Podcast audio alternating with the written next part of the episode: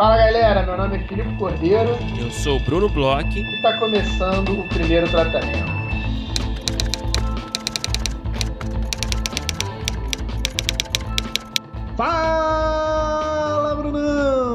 2022, 200 episódios, Brunão. Filipe, tudo bem? Que episódio especial na nossa história, 200. Olha, 200 conversas com roteiristas. Quem diria que existiam tantos roteiristas aqui no Brasil?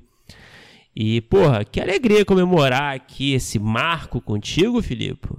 Que alegria, Brunão. Que alegria. É realmente um marco. A gente está falando aí de. A gente está entrando aqui no quarto ano? Cara, sabe que eu não sei, cara? Eu perdi um pouco a noção do tempo. Eu não sei quando que a gente começou, se foi 2017. Foi 2017, será? Final de 2017? Eu acho que é final de 2017. Então, é, acho que é outubro de 2017, porque acho que rolou isso na entrevista que a gente vai ouvir aí. E na época eu olhei. Então, a gente nascendo em 17, vamos lá, 17, 18, 19, 20, 21, 22. A gente está entrando no sexto ano. Que isso, não, não é possível. Não, não. Não, não, não, tá errado. Recalcula, recalcula a rota. Não, tudo bem que 17 foi bem no finalzinho ali, então são cinco anos, mas caraca, cara. Quem diria, bicho? É, cara, realmente parece. Fiquei, fiquei impressionado agora. A gente, tá, a gente tava meio preparado para conversar aqui sobre algumas Estava coisas. Estava todo armado, entrou todo armadinho e, Mas desarmou. Eu chocado aqui. Você vê como o tempo desarma as pessoas, né? Não, cara, é difícil de acreditar mesmo, cara. Mas é um grande marco. Parabéns para você, Filipe. É, obrigado a todos que estão acompanhando a nossa jornada aí até agora e não encheram o saco da gente, da nossa, das nossas vozes. A gente agradece a paciência. E olha, Filipe, a gente tem um episódio super especial para marcar. A gente, na verdade, a gente tem dois episódios especiais, né? Não sei quanto que a gente já pode ir falando, mas o episódio de hoje todo mundo já sabe quem é o convidado. A gente vai falar daqui a pouco um pouco mais desse episódio.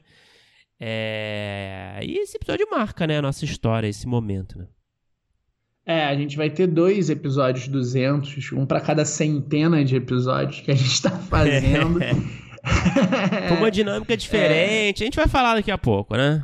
É, exato. Eu acho que a gente pode começar falando sobre é, as coisas que a gente começou a aprontar aí é, hum. antes de voltar de fato com o podcast. A gente não estava parado, a gente inclusive conversou um pouquinho, falou um pouquinho sobre é, isso agora nos conteúdos exclusivos do Aurelo. É, que as nossas férias foram meio agitadas e a gente volta aí em 2022 já com bastante coisa acontecendo aí logo no primeiro semestre.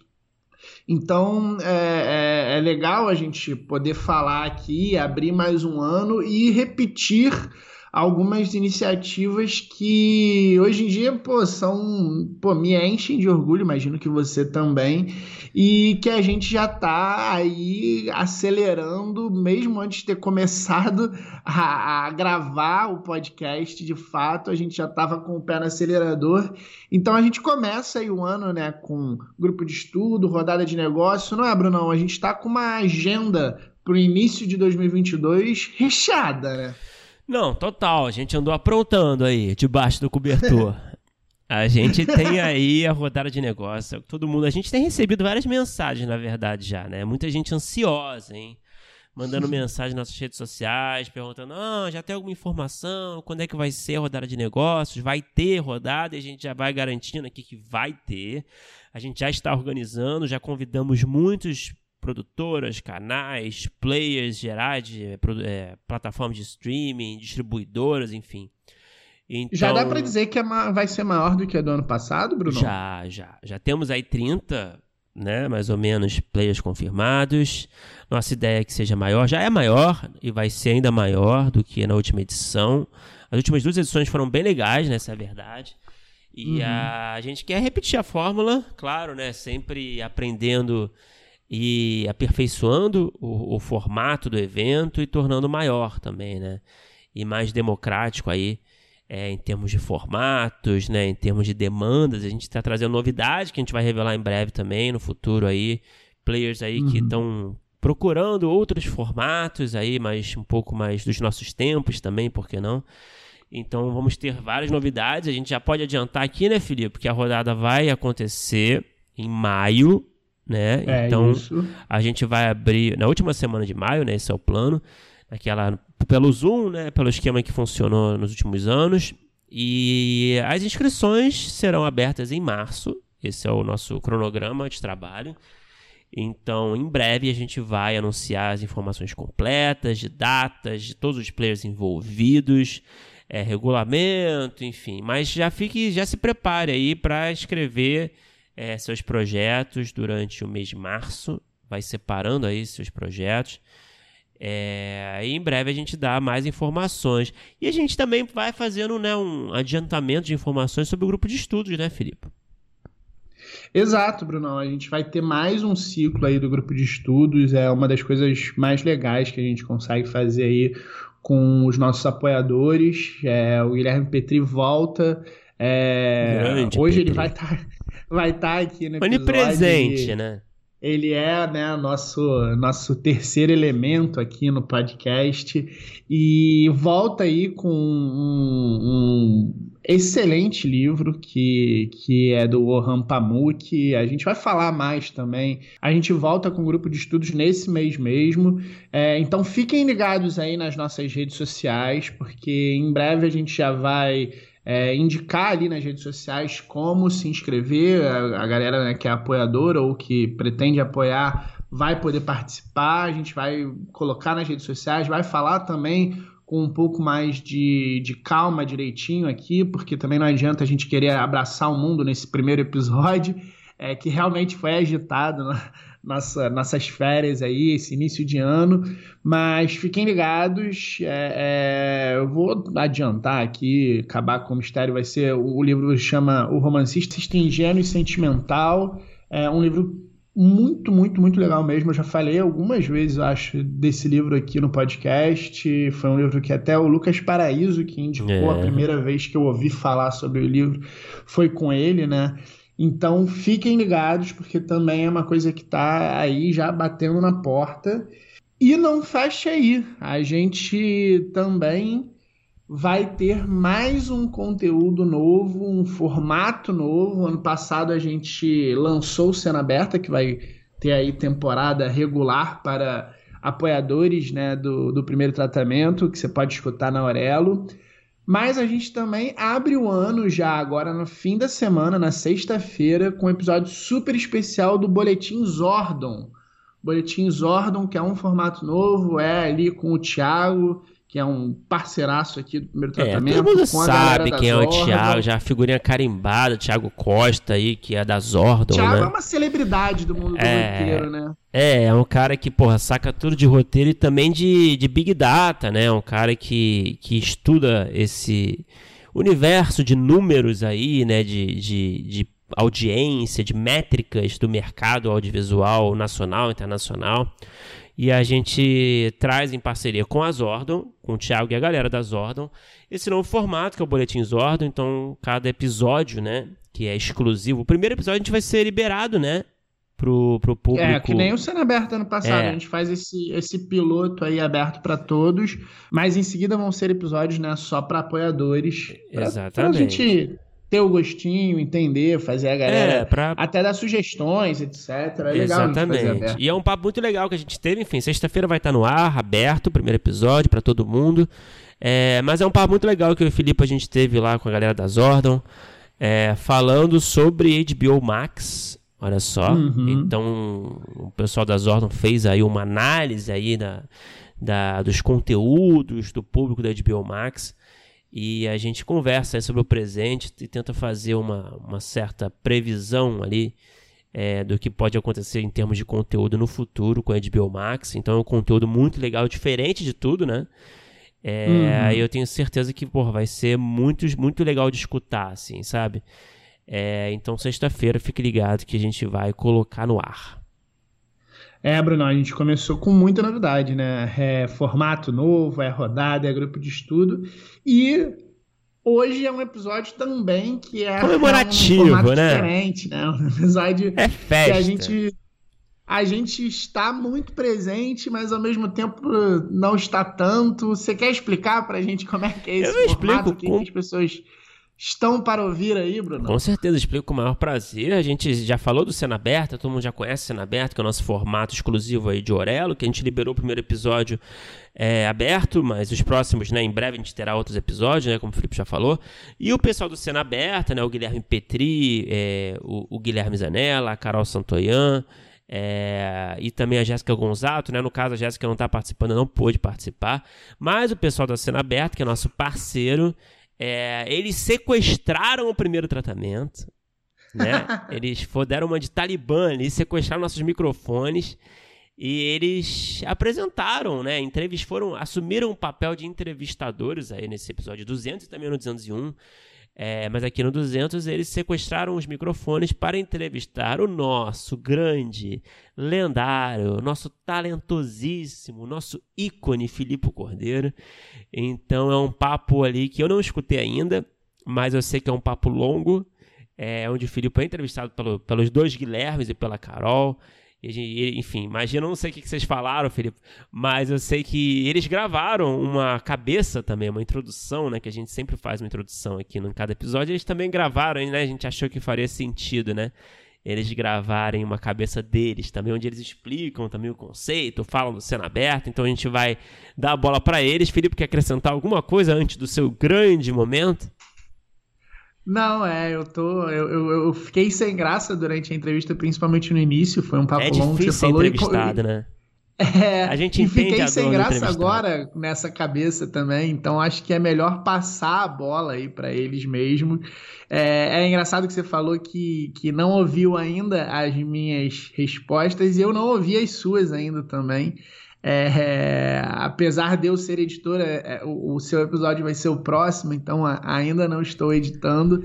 E acho que vai ser engraçado isso pra gente, assim, ouvir é, o primeiro tratamento pela primeira vez sem saber o que que vem aí pela frente, sem estar por trás Mas o que, que você achou? Fala por alto assim, cara, suas impressões como entrevistado antes da gente passar para eles. Cara, eu, eu adorei. Eu adorei, assim. É, é pô, falar da gente, foi... né, Felipe? Não, foi o que eu falei. No início eu tava bem. É... Não, é, não, é, desconfortável a palavra, mas assim, é um pouco sem graça, assim. É, não é, é tão é comum, a gente não tá acostumado, é meio esquisito. Quando a gente. Quando os convidados falam um pouco isso, a gente fala, relaxa, tá? Não sei o quê, porque a gente tá acostumado a estar do outro lado e sabe que não dói, né? Mas quando a gente passa pro outro lado do microfone é muito estranho. Só que, cara, eles foram, assim, é, fenomenais. Eu adorei as perguntas, foram super carinhosos com a gente. Foram, cara. É, foi legal porque foi, de certa forma, uma forma de parar e rever um pouco assim certas coisas que aconteceram, que às vezes a gente não, não senta, para e pensa e racionaliza, sabe? Fui pego de surpresa algumas vezes. É, cara. E, cara, eu espero que vocês gostem aí, os nossos ouvintes curtam. É, é diferentão, é uma coisa que, que eu, eu vou ficar bem sem graça, assim, é, ouvindo, editando e depois se, com as pessoas falando, se vierem conversar aí com a gente. É, mas que foi muito divertido fazer, foi muito é, divertido participar e eu acho que, que eles cobriram legal, assim, fizeram uma entrevista fenomenal, assim, eu, eu me amarrei, cara. Eu, e você? Eu vou. Deixa chegar, né, o próximo episódio, né, que eu falo um pouco, mas eu acho que foi, foi terapêutico, né? Foi legal, assim, é, né? Sei lá, né? A gente meio que, sei lá, realmente acaba sendo confrontado aí com certos questionamentos sobre nossas carreiras, sobre o roteiro, podcast, enfim, foi, foi muito legal. Mas é agora, Filipe, então, que eu vou ter essa honra de passar a bola, então, pra galera do Cena Aberta, entrevistando Filipe Cordeiro.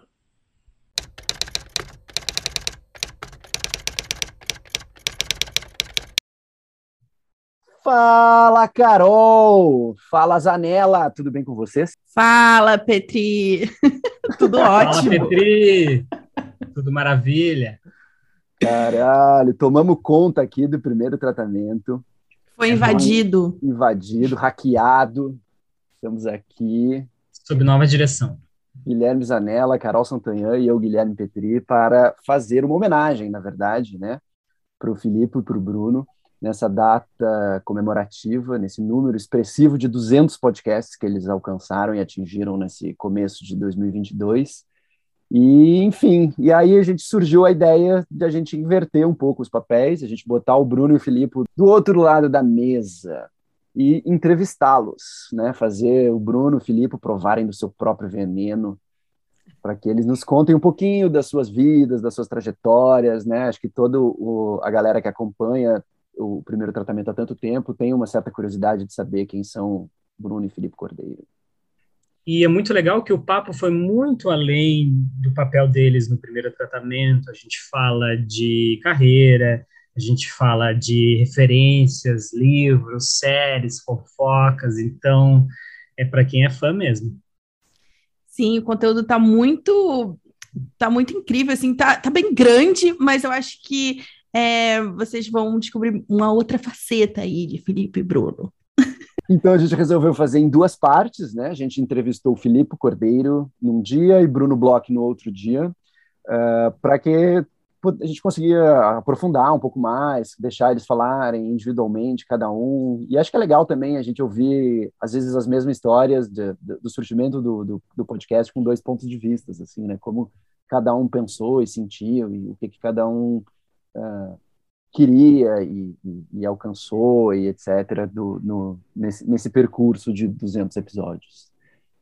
Exatamente. Para entender a história completa, tem que ouvir os dois, porque é. senão vai ficar só E a gente não poupou ninguém, hein? A gente fez várias perguntas bem cabulosas, então é. fiquem até o final para ouvir que tem é coisa boa.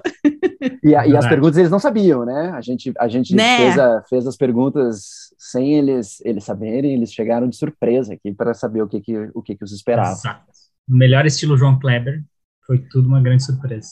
Exatamente. Bom, então agora fiquem então com a nossa entrevista com o Felipe Cordeiro, que falou sem parar, a entrevista ficou longa, não sei se ele vai editar muito para fingir que ele foi mais conciso e tal, mas ele falou bastante, então aproveitem a entrevista com o Felipe Cordeiro.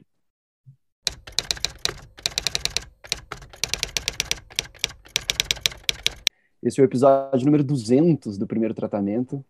E, enfim, resolvemos fazer uma coisa um pouco diferente aqui do que os ouvintes estão acostumados, para que, né, botar no outro lugar do, do balcão Filipe Cordeiro e Bruno Bloch. Eu acho muito doido isso de chegar em 200. Eu fico pensando o que, que na vida eu fiz 200 vezes. Olha. E eu não sei se são muitas coisas, a não ser das coisas mais cotidianas, assim. Então, pô, super marca. E é o podcast, com certeza um dos podcasts que eu mais ouço e vocês estão de parabéns mas não vou ficar rasgando seda, não, porque a entrevista já vai ter perguntas difíceis também. Mas isso é engraçado, porque quando a gente começou o projeto, a, uma das questões que a gente tinha era a duração, se existiam tantos roteiristas para a gente Exato. fazer um, um, uma temporada de um ano? E agora a gente está no quarto ano, 200, entre, 200 entrevistas. Tudo bem que agora a gente está começando a roubar no jogo e se entrevistar e pode ser que pode ser que a gente esteja vendo o início do fim, talvez. Mudou o clima gostei, agora. Gostei, gostei que ele chamou o nosso episódio de início do fim, mas Acho que a gente começou com o pé direito agora. É, começou super bem, o clima tá lá no. Ouviu os desaforos e isso tem volta na entrevista. Então, Filipe, acho que a gente queria conversar, acho que né, o interessante da galera que escuta o, o, primeiro tratamento é saber um pouquinho de vocês, de onde vocês vieram, como é que foram as suas trajetórias, assim, como é que foi o início da vida profissional, assim, de vocês. Sei lá, faculdade, os cursos que vocês fizeram, estágios, como é que surgiu, assim, esse interesse do roteiro na, na, na tua vida? É, de verdade, é, é muito estranho estar aqui do outro lado. É, bom, eu, eu, não, eu não fiz né, faculdade de nada envolvendo roteiro. Na verdade, é, quando eu estava me formando assim no colégio, eu já tinha, de certa forma, um pouco de interesse é, nessa área, tanto que eu fiz comunicação. Meu primeiro curso foi comunicação. E aí eu fiquei dois, só que na época eu pensava em fazer publicidade, é, eu fiz na PUC, lá do Rio, né? E no, na PUC você consegue dividir entre cinema, publicidade e jornalismo, e cinema não estava, apesar, eu amo, sempre amei, é, sempre escrevi, tinha um pouco de interesse, brincava um pouco assim com algumas coisas de audiovisual, mas é, sem, sem muito, muita ambição, vamos dizer assim, profissional, e, e, nem nunca pensei, na época que eu fiz comunicação, em fazer cinema, pensei mais em publicidade. E aí, durante os dois anos, eu achei que eu não ia conseguir trabalho, estava é, numa fase meio ah, preciso pensar em alguma coisa para ganhar dinheiro. E na época que eu estava fazendo faculdade, eu me inscrevi em algumas em comunicação e algumas em direito. E aí eu fiz dois anos e mudei para direito. E aí fiz direito, comecei a trabalhar com direito, trabalhei bastante tempo, até bastante tempo, sei lá, uns cinco, seis anos. E aí, estagiando e trabalhando. E aí, é, determinado momento. E aí, ainda fazendo direito, eu tinha comecei a ter muito interesse, ainda não de uma maneira profissional, mas de procurar estudar roteiro, porque alguns amigos meus de colégio, alguns amigos meus de comunicação já estavam começando a estagiar e trabalhar é, em produtora, Globo, umas coisas assim. E era uma coisa que eu adorava quando eu conversava com as pessoas, tal, eu ficava meio encantado assim. Então eu queria fazer um curso livre é, quase como um hobby no primeiro momento. E aí é, acabou que eu tive uma série de questões. Minha avó estava muito doente, eu, eu, fui criado por ela, morava com ela. Eu estava trabalhando, é, defendendo de certa forma, porque eu não. É, é quando fala assim, defendendo, tá, um direito parece uma coisa muito é, glamourosa e muito vender alma, mas eu trabalhava com plano de saúde. Meu, um dos principais clientes era plano de saúde, ações grandes de plano de saúde, e minha avó estava sofrendo na mão de plano de saúde.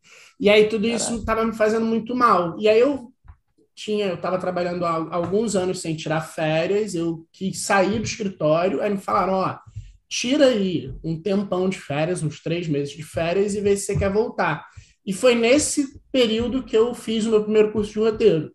Aí eu fiz um curso de roteiro é, com o Décio, que já teve aqui no podcast, que dava umas oficinas na Globo, e, e aí, assim, não quis mais parar, assim, me apaixonei, é, era um curso meio oficina de três, quatro meses, quando eu voltei eu falei, galera, ó, não quero, tchau, não vou mais trabalhar aqui, e aí, rapidamente, um amigo meu conseguiu me indicar para uma produtora, e logo assim, eu fiz, sei lá, nos é, eu estudei meu primeiro curso, com quatro, cinco meses eu tive uma primeira oportunidade numa produtora para trabalhar numa parte meio que de desenvolvimento. Então achei que ia ser assim, nossa, vai ser lindo Agora minha vai. carreira, tal, não sei o quê. E aí, e aí comecei a procurar outros cursos, fui fazendo outros cursos tal. Só que eu fiquei mais ou menos um ano e pouco nessa produtora e essa produtora fechou. E aí depois foi um problema, assim. Aí eu fiquei mó tempão é, fazendo frila, procurando trabalho e tal. Aí sim eu comecei a ver o lado é, ralar, assim, né? De tentar começar nessa carreira de verdade. Pô, sair do direito para, né, tipo, famoso por ganhar bem, a galera pagar e tudo certinho e tal, e cair no roteiro, velho. E eu trabalhava, cara, num escritório muito grande, assim, um dos maiores escritórios do Brasil, talvez, assim, o maior na, na área dele. E, e meus amigos estão muito ricos, né? muito, assim. Mas é, eu, eu tive agora há pouco tempo com eles e, de verdade, não, não, não voltaria atrás nunca, assim. É, eles estão ricos, alguns não estão felizes, outros felizes pra caramba, mas eu tenho certeza. Eu tive agora na casa de um amigo meu, né, no Rio, fiquei trabalhando de lá e ele também trabalhando de lá. Então eu revi um pouco. E nossa, continuo com um asco que vocês não têm noção. Teve um flashback ali. É, tipo, não, real, realmente não, não, não. E eu, como roteirista, eu fico pensando muito em recursos, assim, o que, que eu vou usar das minhas experiências de vida. Tem alguma coisa que tu trouxe, traduziu para o roteiro ou não? Mudou minha cabeça e agora eu sou roteirista, nada vou usar do que eu aprendi no direito. Não, tem bastante coisa, cara. Tem bastante coisa, assim. É, eu, eu sempre, apesar de eu ter trabalhado estudado mais direito civil, que é a coisa mais contratual, empresa, uma coisa, de novo, menos glamourosa, assim, é, bem ou mal eu estudei, né? Direito penal na faculdade inteira e eu sou um cara que adoro crime, né? Eu adoro crime no audiovisual. É, ah, melhor. foi bom esse, esse é. Melhor, né? Eu adoro crime no audiovisual, não na vida real e nem, por exemplo, defender, assim, eu não, quando eu fiz direito, eu nunca pensei em trabalhar com penal, mas eu gostava das aulas, eu só não tinha muita nem coragem nem estômago, sabe, para trabalhar muito com penal. Nunca foi meu, minha área de interesse, mas era minha área de interesse em termos de curiosidade. Eu sempre fui bem nas aulas, eu sempre estudava, gostava de entender. Isso é uma coisa que com certeza eu trouxe.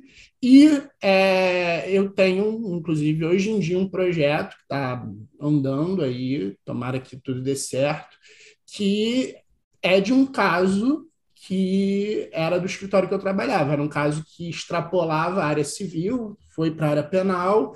É, eu trabalhava na parte lá de é, direito de sucessões, de herança tal, e era alguém que tinha sido assassinado, muito rico tal. E hoje em dia é um dos projetos que eu, que eu desde que eu saí do escritório, eu já pensei de diversas formas diferentes, e hoje em dia ele está é, achei talvez um formato interessante dele, um true crime, assim, e tá, tá andando bem, assim, eu acho que, que talvez seja alguma coisa que até role aí no futuro. Que massa. Ah, que massa, hein? Porque é super conhecimento de causa. Né? É, e seria um ciclo tão bonito, né? De, de... Total. Né? É, ele não queria fazer o negócio, defender ninguém, ele queria fazer outro crime. Eu gosto da parte da fofoca do direito, entendeu? Eu queria saber tudo o que aconteceu e poder contar para os outros. É isso que eu gosto. É a fofoca que edifica, a gente pensa. A gente tem uma pergunta do Tylon Padilha. Como você se conheceu e como nasceu a ideia de criar o podcast? É, primeiro, pô, o Tylon é fantástico, mandar um abraço, um beijo aí. É, a gente pôde encontrar com ele no Frapa, eu lembro que foi bem legal. É, e eu acho legal essa pergunta para os dois, porque eu tô muito, tenho muita curiosidade de ouvir essa resposta do Bruno também. É, o que, que, acontece é que, assim, na, na, quando a gente se conheceu, na época, eu estava casado e o Bruno também, e as nossas mulheres trabalhavam juntos no, no ramo de hotelaria, elas estavam abrindo um hotel na época, e, e é, em, em, partes até um pouco diferentes, como era abertura, elas ficavam no mesmo escritório, meio que todo dia, e aconteceu aquela coisa, porque não é tão comum ter roteiristas assim, é, caindo de árvores, né? Aconteceu aquela coisa lá no escritório delas de falar: ah, meu marido é roteirista, meu também, tal, e aí eles têm que se conhecer. E elas ficaram muito amigas e ficaram nesse papinho, tem que se conhecer, tem que se conhecer. E aí, é... eu acho que nem eu nem Bruno a gente estava tão interessado assim em se conhecer um ao outro. Pra mim, é aquele, aquele, aquele encontro de necessidade, meio que para fazer uma social com ela. É. Não, e aí aconteceu uma coisa que foi mais bizarra, assim, é um pouco antes, e aí marcaram, né? Marcaram, vamos lá na nossa casa e tal. Foram até, foram, eles foram até na minha casa na primeira vez. E aí, o que, que tinha acontecido? A minha ex, ela tinha achado um gato no carro dela e tinha levado para casa. Então eu estava com um gatinho que eu não queria, eu, eu não queria ter bicho, eu não queria ter gato, e, e ele ia ser adotado depois, tal, e, e mas ela estava trabalhando e meio que ficou comigo um, um dia todo, e eu estava muito puto assim, de ter um gato lá em casa. Hoje em dia eu estou separado dessa minha ex e o gato continua comigo, então é um, é um fim bom dessa história, talvez. Mas. E o Bruno também, o Bruno também ficou contigo. E o Bruno também, é, são duas coisas boas que saíram aí da separação. E aí o que aconteceu foi o seguinte: o gato tinha cagado a casa inteira um pouco antes deles chegarem. Então eu tava muito puto, muito puto com toda a situação.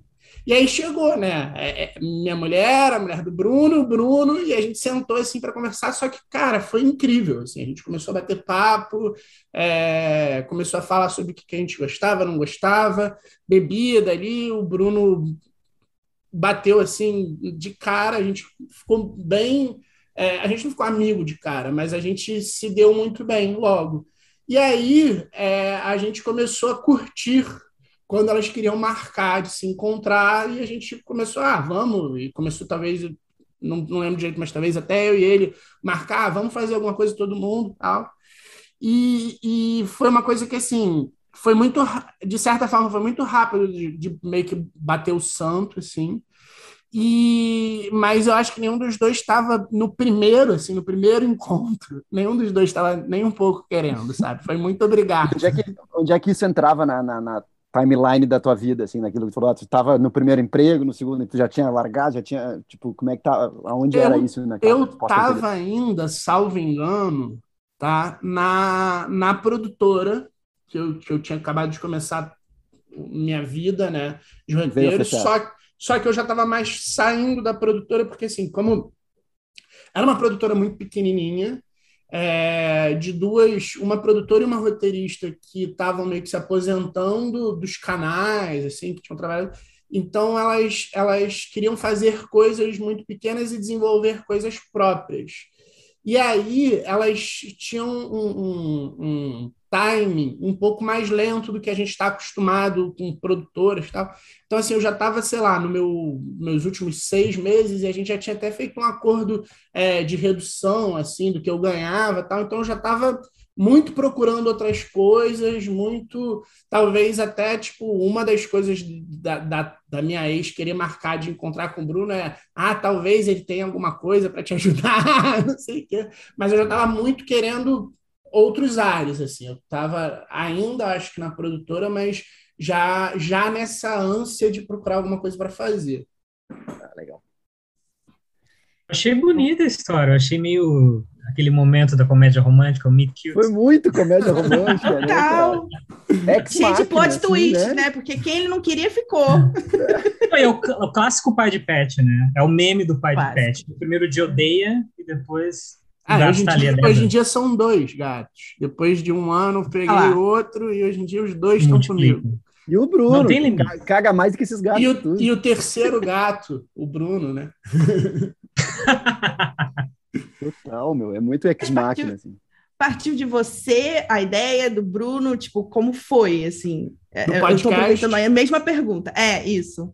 É, na, na verdade, foi o seguinte. É, Aí a gente já estava conversando bastante, conversando tipo, sobre nada de trabalho, é, mas conversando direto bastante sobre várias coisas e referências, e o que, que você está vendo, o que, que eu estou vendo. E aí, o que, que acontece? Minha mãe ela é web designer.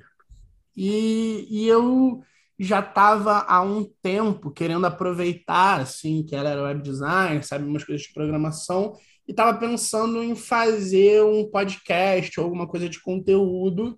É, eu, antes até do podcast, tive um site de contos que, que ela também fez, que é, os autores podiam publicar os próprios contos, então eu já estava um pouco ligado em alguma coisa de, de poder se auto, me autopublicar, publicar outras pessoas.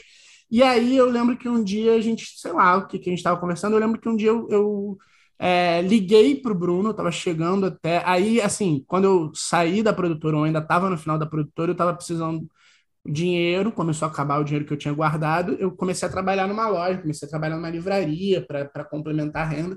Eu até lembro que estava chegando na livraria e falei, Bruno, o é, que, que você acha da gente fazer um podcast? Mas sem ideia nenhuma. Que eu, eu acho que eu consigo fazer a parte técnica com a minha mãe. Aí ele, cara, acho que pode ser uma boa ideia. E aí, só que assim, podia ser um podcast, com certeza seria é. alguma coisa de cinema, mas podia ser qualquer coisa, na real. Se ele, se ele, sei lá, sentasse e quisesse conversar sobre futebol, talvez hoje a gente estaria tendo um podcast sobre futebol, ou não, né? Porque esse é um entre 50 milhões. Mas, mas aí a gente, sei lá, ele gostou da ideia e aí a gente sentou desde acho que do primeiro momento, muito do zero, com uma folha em branco. Ah, o que, que a gente pode fazer? E aí a gente foi conversando. É, e uma das coisas que a gente pensou, não sei se vocês vão querer perguntar mais sobre isso, mas assim, eu lembro que uma ideia basilar que, que fez o podcast nascer é que assim, a gente pensou o que, que a gente pode fazer que, de certa forma, é, seja produtiva para a gente. É, que a gente não fique fazendo alguma coisa só para nós dois e, sei lá, talvez dois amigos e não leve a lugar nenhum. E aí uma coisa que a gente conversou é que a gente tinha, tinha eu tinha muito, talvez mais do que o Bruno, mas o Bruno também tinha bastante pé no chão nisso, que internet é muito difícil, muito difícil, sei lá, de fazer dinheiro, de qualquer coisa assim, de, de, de aumentar público, esse tipo de coisa. Eu falei, cara, é muito difícil, então talvez a gente tenha que pensar uma coisa que a gente possa fazer que a gente tenha um ganho que não seja necessariamente com o sucesso. Uhum. E aí surgiu a ideia, pô, vamos conversar com as pessoas que a gente gostaria de conversar do mercado, é, com os roteiristas que a gente admira, que a gente, pô, gostaria de sentar numa mesa e bater um papo, é, num podcast, porque no mínimo a gente vai conseguir fazer isso que no meio da rua, numa fila de banco, num restaurante, a gente simplesmente pareceria maluco, é, stalker, sabe? Então no podcast. Pensaram gente... que ia servir para as outras pessoas, para público, para que ia ser interessante para todo gente, mundo ouvir. É, e aí a gente pensou isso, assim, bom, é, a gente já ganha fazendo entrevista, tipo, ganha eu e Bruno fazendo entrevista com essas pessoas a gente sente falta disso. Então, era uma coisa que, ao mesmo tempo, a gente ia curtir fazer e curtir ouvir, se alguém estivesse fazendo. E aí foi o que a gente meio que encontrou. Ah, beleza, acho que é, é, é isso aí faz sentido, sabe? E, e rolou uma. E que ano, que ano era isso, só para a gente. Final essa, de 2017. Cara, visionários, né? Porque o podcast não estava tão em alta. Agora bombou. Agora bombou. É. Tinha Mas... sempre, ali naquela época, tinha sempre a promessa que esse ano vai ser o ano do podcast, esse ano vai ser Eu lembro disso. Chegou, né? Já tá passando o ano do podcast. É que nem o, o fim do livro físico, agora é só e-book, todo ano o livro físico acaba. Né? Então, todo o cinema vai morrer, vai ser só VOD. Exatamente, só vai sobrar Marvel. Mas de final de 17 vocês tiveram as ideias e botaram o primeiro no, no, no ar quando? Eu acho que o primeiro é ainda é de final de 17. Eu acho que a gente estreia em novembro de 17. A gente fez antes uns três pilotos é, que a gente sabia que não iam para o ar. A gente falou assim com pessoas bem próximas. É, fez uns testes, meio que um teste parecendo que estava valendo. E eu acho que em novembro de 2017 ou outubro a gente lançou os primeiros episódios. O primeiro episódio foi com Alexandre Pimenta, outubro de 2017. Exatamente no dia 27 de outubro de 2017 saiu o primeiro episódio. Cara, só, só uma, uma, pegando um gancho dessa. Tu já ouviu, reouviu o primeiro episódio, viu? Tipo, meu Deus, como a gente era. Seria maravilhoso. Um react. Eu nunca faria. Se eu fosse, eu, se eu fosse Felipe, eu nunca ouviria. Eu não, eu não, não vejo o meu primeiro vídeo. Eu deixo ele lá, não vou apagar, mas eu, é uma coisa horrível. Não sou Carol, eu, né? Não Carol, é você vê algum dos seus vídeos, tipo, por exemplo, depois que você faz toda a questão de produção, vê edição tal, quando ele, quando ele tá pronto para botar no ar, quando ele vai pro ar, você reassiste no YouTube? Depende muito. Só assim, se alguns, alguns mínimos eu falo, putz, esse vídeo arrasei. Aí eu assisto e aí eu falo, pô, tá bom. Mas eu não gosto muito de me assistir.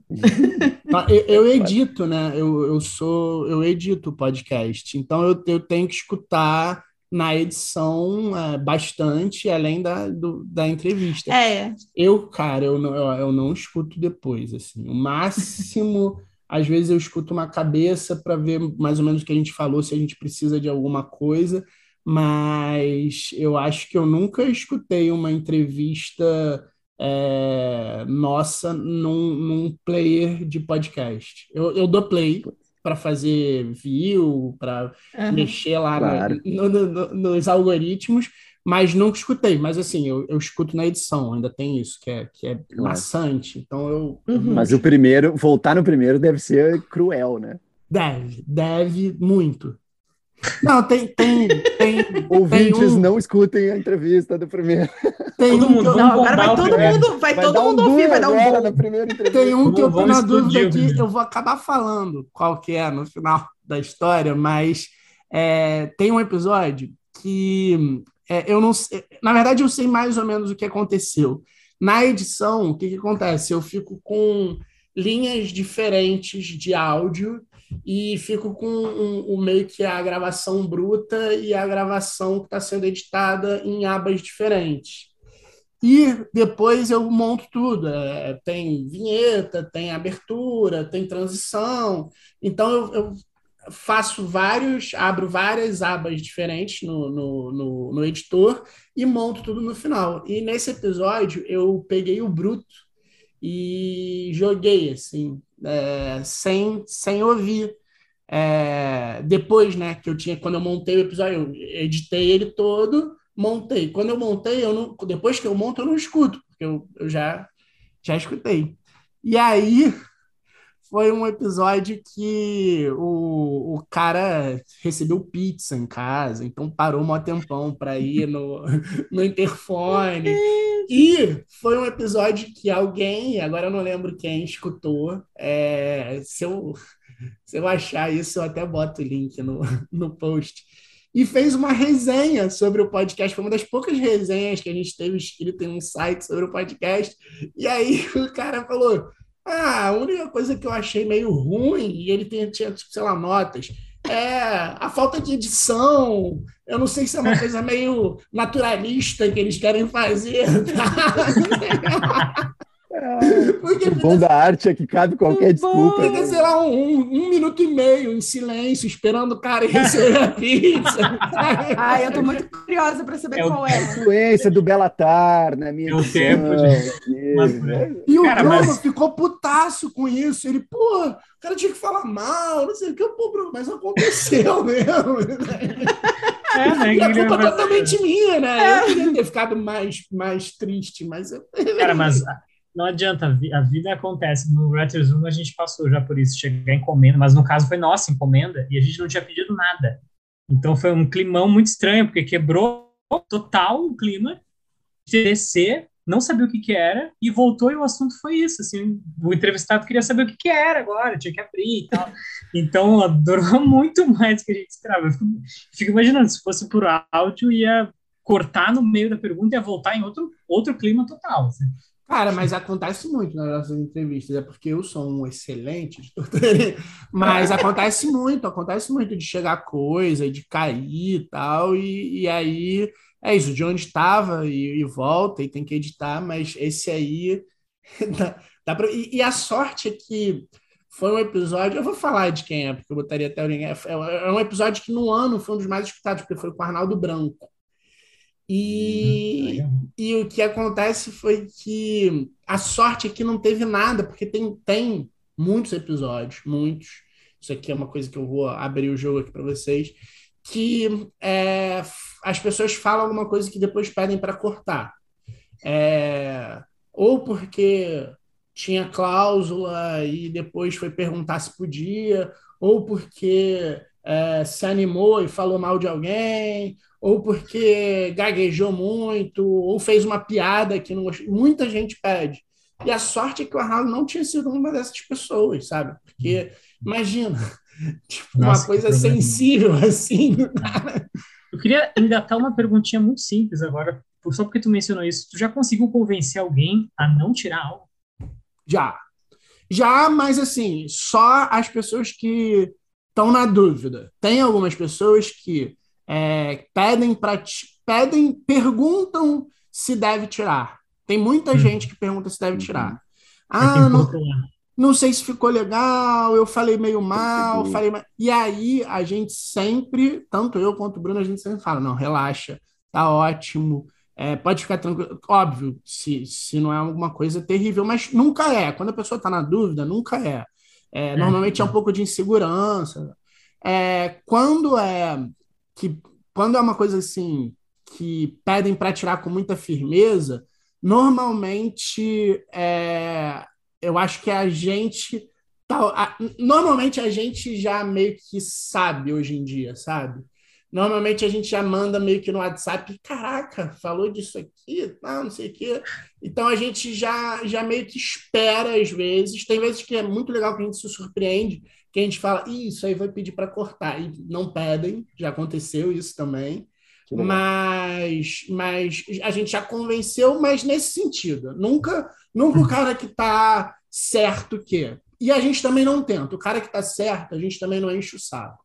Quer cortar, ah, não quer, beleza. Uhum. Não, a gente tinha até uma pergunta sobre isso, foi bom que você já adiantou. E aí, já emendando na mesma uhum. pergunta, é, teve, teve alguma dessas mudanças você teve que tirar alguma coisa que doeu muito, assim, que tipo, cara, isso era incrível, me pediram para tirar?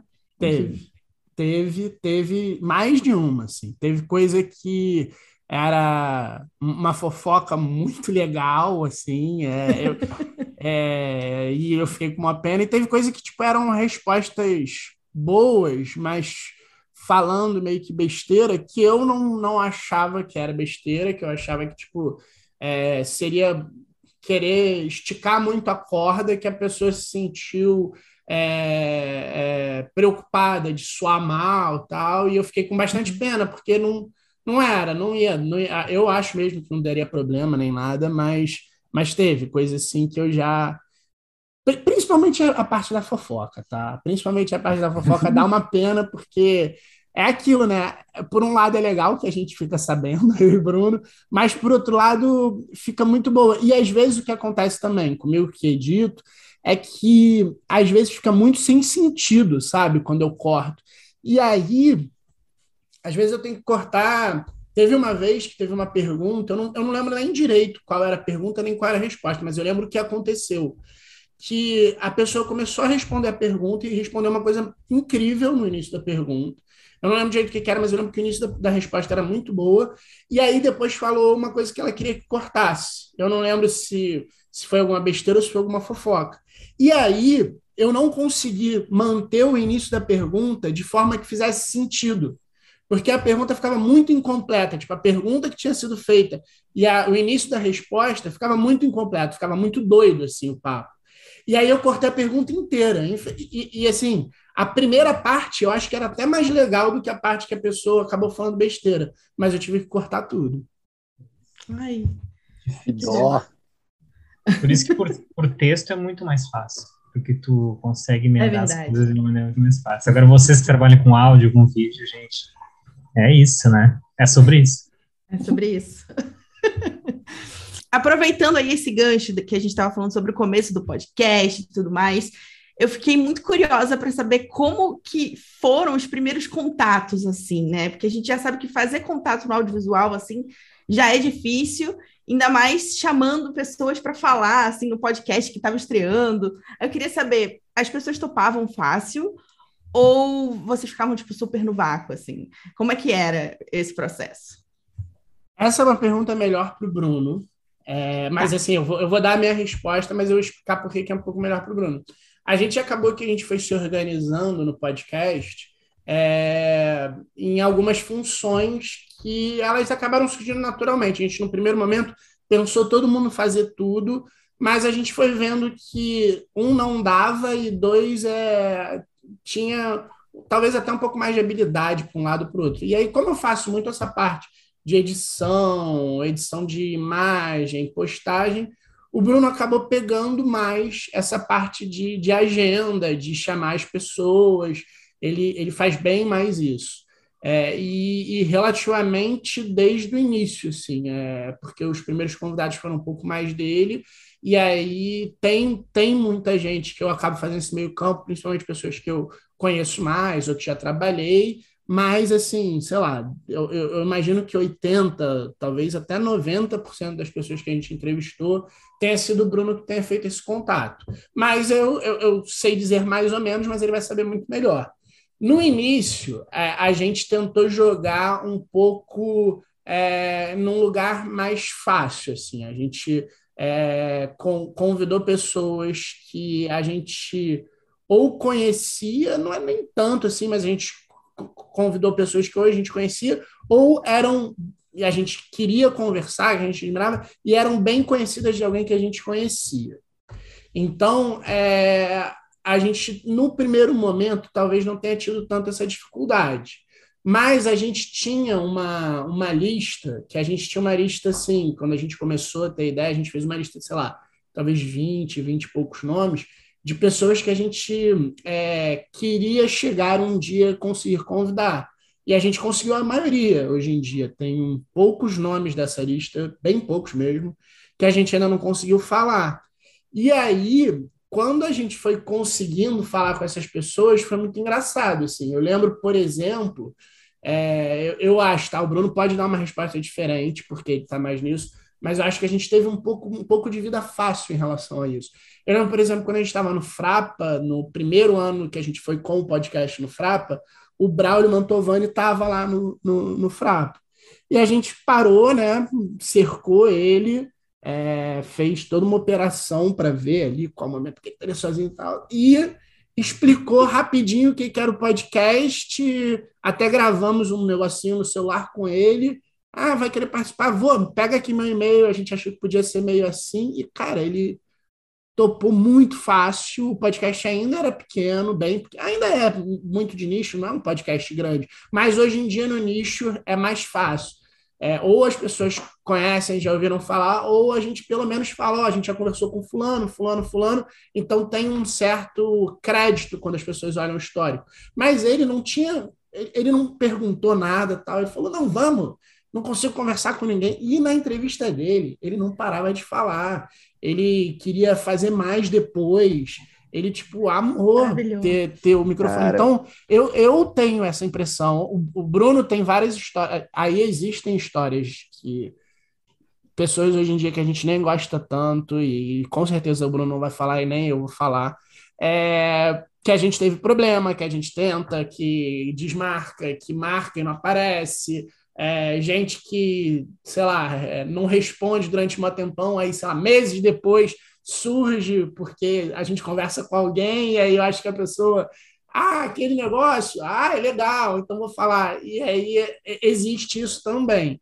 Mas é, eu, eu, pelo menos, acho que a gente não teve tanta dificuldade, não. Você então... sabe quem você é, hein? Você tá ouvindo aí? é para você, galera. É para você. Se você já desmarcou o Felipe Cordeiro, ele guarda na lembrança. Ah, eu, eu, eu, tenho, eu tenho, eu sou até um pouco mais que o Bruno. Ah, quer dizer, o Bruno tem uma listinha dele, eu tenho uma listinha, mas assim, tem gente que a gente não conversou, então, então não sei se vai saber. Mas, Cara, em compensação, é... tem um outro lado também. Teve gente que demorou pra caramba, não respondia, não sei o quê. Quando a gente conversou, foi muito maneiro. E depois ficou sendo muito maneiro com a gente, então virou esse jogo. Que a gente, antes da conversa, ficava meio, hum, tal, e, e virou pra caramba. Sim. É, às vezes é questão de agenda mesmo, assim, né? Nem sempre, nem, nem tudo é desculpa esfarrapada. é. Uhum. E, e, e, só um, uma observação, assim, um, uh, um registro pessoal também, que acho que o Braulio é uma pessoa ultra acessível e querida e a gente uh, às vezes não não consegue imaginar que um cara desse tamanho no ah. nosso no nosso mercado possa ser tão tão querido e acessível assim pelo menos é uh, as poucas vezes que eu tive a oportunidade de entrar em contato com ele para coisas muito estúpidas enfim tipo de, de, de, de roteirista muito iniciante ele foi muito querido e muito solícito. Então, acho que é um, é um traço a ser reconhecido também. Nossa, eu acho, eu acho ele uma pessoa incrível e eu sou muito fã do Braulio, porque era um dos roteiristas que eu, eu, tinha um contato com a minha mãe e dizia assim, olha, ele faz isso aqui, isso que eu quero claro. fazer. Ela assistiu os filmes e tal. E quando eu conheci ele também eu senti a mesma coisa. Nossa, e é um cara que concorreu ao Oscar, Oscar né, na pessoa física dele, né? Ele não, não é o filme dele que concorreu, ele concorreu. Ele é a pessoa, ah, total, exatamente. E a entrevista com ele foi foi maravilhosa, assim, é uma entrevista que eu, que eu, ouvi mais de uma vez, eu enviei para pessoas, assim. É. Então eu realmente gosto desse episódio. Não, eu gosto muito também. Voltem no episódio do Braulio para ouvir. Tá é, já tem várias indicações aqui, é. né? o Braulio não precisa do nosso, do nosso like, mas enfim, tá aí, tá dado. Uh, gente, então assim, ó, vocês tinham, eu sabia dessa listinha e vocês já falaram mais de algumas vezes em alguns desses podcasts que vocês tinham essa listinha dos 15, 20 aí que vocês queriam começar, né? Uh, eu queria saber quais eram essas pessoas. Quem eram o top of mind de 2017 de Bruno Bloch e Felipe Cordeiro? Cara, Pelo menos o top 10 ali, né? É uma pena que eu não estou em casa, porque eu acho que talvez eu ainda tenha essa listinha, mas eu vou lhe falar um, mais ou menos os que eu lembro, que a gente já conversou, obviamente, é, e uma que a gente não conversou, infelizmente. É, Ana Mulher estava nessa lista, o Braulio estava nessa lista. É, deixa eu ver. A, a, uma que é muito triste, assim, que estava nessa lista, meio que encabeçava essa lista, era a Fernanda Young, que infelizmente a gente não conseguiu. O Jorge Moura estava nessa lista. Ah, deixa eu ver. O, o Jorge Furtado estava nessa lista. É, deixa eu ver quem mais. Adriana Falcão estava nessa lista que a gente conversou. É... Ah, cara, de cabeça assim eu não lembro o resto, mas, mas esses eu tenho certeza que estava na lista e a gente conversou. Um que tá, na lista e a gente ainda não conseguiu conversar e a gente queria, a gente tenta contato, mas é muito difícil conseguir contato com ele, é o Kleber Mendonça Filho. Então, se alguém estiver escutando que está aí próximo, por favor, ajude a gente. Alô, Kleber, cadê você? Essa é para você também, Kleber. é um dos poucos assim que a gente não conseguiu riscar da lista, mas é, esses que eu falei, com certeza eu lembro que estavam. E tem mais, tem muitos mais que tiveram aqui. É, é, é meio ruim assim esquecer essas pessoas, mas, mas é a minha memória. E grande elenco. Ah, e agora, e, agora, Filipe? Assim, ó, pega o telefone, liga para um e o cara vai, vai atender, ao vivo. vai marcar. Ao vivo, vai, sim. Escolhe um. Quem que, que, eu, tá, que eu gostaria? É. Ah, eu, eu, eu, eu, eu tenho assim, eu tenho dois desejos hoje em dia. É, o Kleber, porque é da lista, eu lembro da lista e não, não, a gente ainda não conseguiu falar. E a Ana Paula Maia, que escreveu Desalma, que é uma das coisas nacionais que eu assisti recentemente que eu mais gostei, e eu tô, tipo, tentando também, conversando com algumas pessoas. Acho que a gente vai acabar conseguindo conversar com ela, porque a gente já está com conhecidos ali. Mas também, se alguém estiver escutando e quiser nos ajudar. Mas acho que esses dois, o Kleber, porque sempre foi um cara que eu queria escutar e conversar e estar tá aqui no podcast. E ela, porque foi a autora de uma das coisas mais interessantes que eu assisti nos últimos tempos. Legal. É, o Kleber deve ser um, realmente uma agenda bem mais complicada, né? Tipo, o cara uhum. tem jurado de Cannes, enfim, está num outro lugar aqui para nos atender aqui. A gente está nessa, a gente tá nesse papo de lista e tal, e eu queria uh, eu queria, eu queria fingir que não está no roteiro, mas está justamente nesse ponto. Mas eu queria aproveitar para perguntar sobre entrevistas internacionais. É um plano de expandir esse horizonte? Quem que vocês gostariam de falar fora do Brasil? Cara, é, acho que a gente nunca conversou muito sobre isso. É, eu já pensei algumas vezes, eu tenho um pouco de, de, de medo, às vezes, de é, não conseguir falar tão bem inglês e passar um pouco de vergonha, apesar de me virar muito bem, ser formado e tal. Mas, é, como é um assunto que que é muito específico, assim, eu, eu, eu, eu, confesso que às vezes eu fico um pouquinho de medo. E é engraçado que tem é, o Paul Haggis, eu acho que é esse o nome dele, que é o cara que escreveu é, aquele filme que ganhou o Oscar, que são várias histórias, que tem o Matt Dillon, que salva a mulher embaixo do carro, que é um Crash. É o Crash? Que, acho que escreveu Crash. Ele segue a gente no Instagram e de vez em quando curte algumas coisas, porque eu acho que tem algumas coisas, sei lá, screenwriting, numa hashtag, sabe? E eu e o Bruno, a gente já brincou é, sobre isso, mas a gente nunca levou muito isso a sério. É, vontade eu acho que eu tenho, sim. E sei lá, se eu fosse conversar com alguém é, de todos, assim, se você também pode escolher do zero, eu acho que seria o Woody Allen. E, e assim, não, não acho nem que seja o meu roteirista favorito, mas eu acho que daria a, a entrevista mais legal. Apesar de tudo que aconteceu recente, né? Mas mesmo assim, eu mantenho essa resposta aí, correndo risco de ser cancelado junto. Já pode começar a fazer a listinha agora do, dos internacionais, né? Nova Não, lista. Tem, tem, tem, uma galera legal aqui, tipo Latinoamérica, roteiristas interessantes, Também. enfim, que poderia ser umas entrevistas, assim, não tão inacessíveis quanto, sei lá, estamos pensando em Hollywood, mas é. é. Em ah, eu tenho até um pouco mais de medo, na real, para falar a verdade. Em inglês eu acho que até me vira melhor. Mas tem Mas... os argentinos do Brasil já, tem a Josefina. É. tem os nossos argentinos. Mas é foda isso, assim, de. Eu já tive essa experiência de fazer entrevista em inglês e por mais que a gente se garanta na hora, ainda mais quando a gente admira pessoas assim, Jesus, Nossa, são muitas tudo. coisas para lidar. É, esquece e, tudo. E, e, de novo, aquela coisa da vantagem de ser escrito e falada, né? É, vai ser falado aqui, todo mundo vai escutar as minhas patinadas em inglês, e se o cara falar alguma coisa rápido eu não entender e, e responder, é, ele falar, sei lá, é, cobra, eu falar zebra, sabe? Então, tipo, sim, sim. vai ficar aqui marcado. Vira a Glória Maria entrevista do Fred Mercury. Entendi. É, nunca esquece aquele negócio. É foda. Mas eu, eu, vejo, eu vejo muito isso para vocês, assim. E como o Petri falou, não só pensando nos Estados Unidos e tal, na, América do Norte, mas Argentina, tem roteiristas no cinema tão massa, assim, eu é. vejo muito que seria muito legal. Só tem que ver o negócio da. Enfim, é um podcast, né? Não, não tem como botar legenda, né? Então, Alcança é, um outro. A, ainda tem isso. É... Outro dia eu estava escutando o Medo e Delírio, que é um podcast que eu adoro.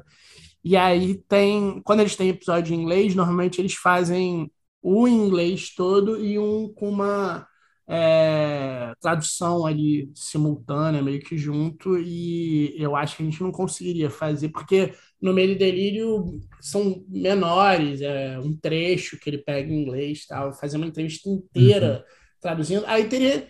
Aí, aí seria aquilo, né? Eu acho que seria um episódio realmente para quem for entender. Infelizmente, uhum. co talvez corte um pouco do público, mas é, teria que ser assim, eu não vejo de outra é. forma. Justo.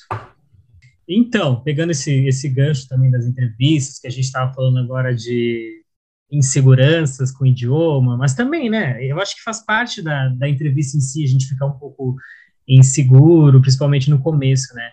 Uh, já bateu, eu imagino que sim, mas eu quero saber de ti, já bateu o desespero de achar que uma entrevista não ia render? Sabe aquele momento de estar no meio, pensar assim, gente, não, não vai bater o tempo, às vezes até por um motivo externo, e, e se já aconteceu, por quais motivos, se tu puder falar? Cara, no início, sim. Hoje em dia, eu vou te falar que não. É, hoje em dia, eu acho que tanto eu quanto o Bruno, a gente tem umas perguntas meio coringas que se às vezes o papo ele não rende ou não vai para lugares que a gente imaginava ou se preparou antes, a gente consegue puxar, sabe? Então, essa talvez seja uma das vantagens de tanto tempo no ar. Assim, hoje em dia eu realmente. Assim, é, é engraçado, o Bruno deve falar sobre isso também. É, eu e Bruno, a gente tem perfis muito diferentes de preparação. É, eu estudo o, o, o, nosso convidado, mas eu não preparo nenhuma pergunta, eu não escrevo pergunta, eu penso uma ou duas, às vezes, às vezes eu não penso nenhuma. Eu tento assistir coisas sempre sempre que dá. Teve uma época que eu não estava conseguindo por conta de trabalho, eu estava, tipo, é, tendo que cumprir horas, e, era uma coisa meio insana, então eu estava vendo. É, é, era a coisa que mais me deixava chateado, assim, quando tinha coisa para ver, às vezes as pessoas mandam coisas para gente, e eu tinha que ver muito correndo, tal, isso, isso me deixa um pouco chateado, mas é, eu nunca fui de me preparar muito, eu sempre. Tanto que é, eu não sei se vocês notam, o Bruno sempre faz a primeira pergunta, porque eu prefiro escutar as respostas para fazer as perguntas, eu não, não, eu não me preparo tanto. E aí é isso, assim, no início, é, nos primeiros, nos, no primeiro ano todo, é, eu tinha esse medo em todas as entrevistas. Eu tinha um frio na barriga é, durante, assim, eu, eu, aí, eu, aí sim eu ficava muito ansioso, porque nos primeiros eu preparava perguntas, mas aos poucos eu fui vendo que eu gostava mais, rendia mais, ouvindo e tentando perguntar.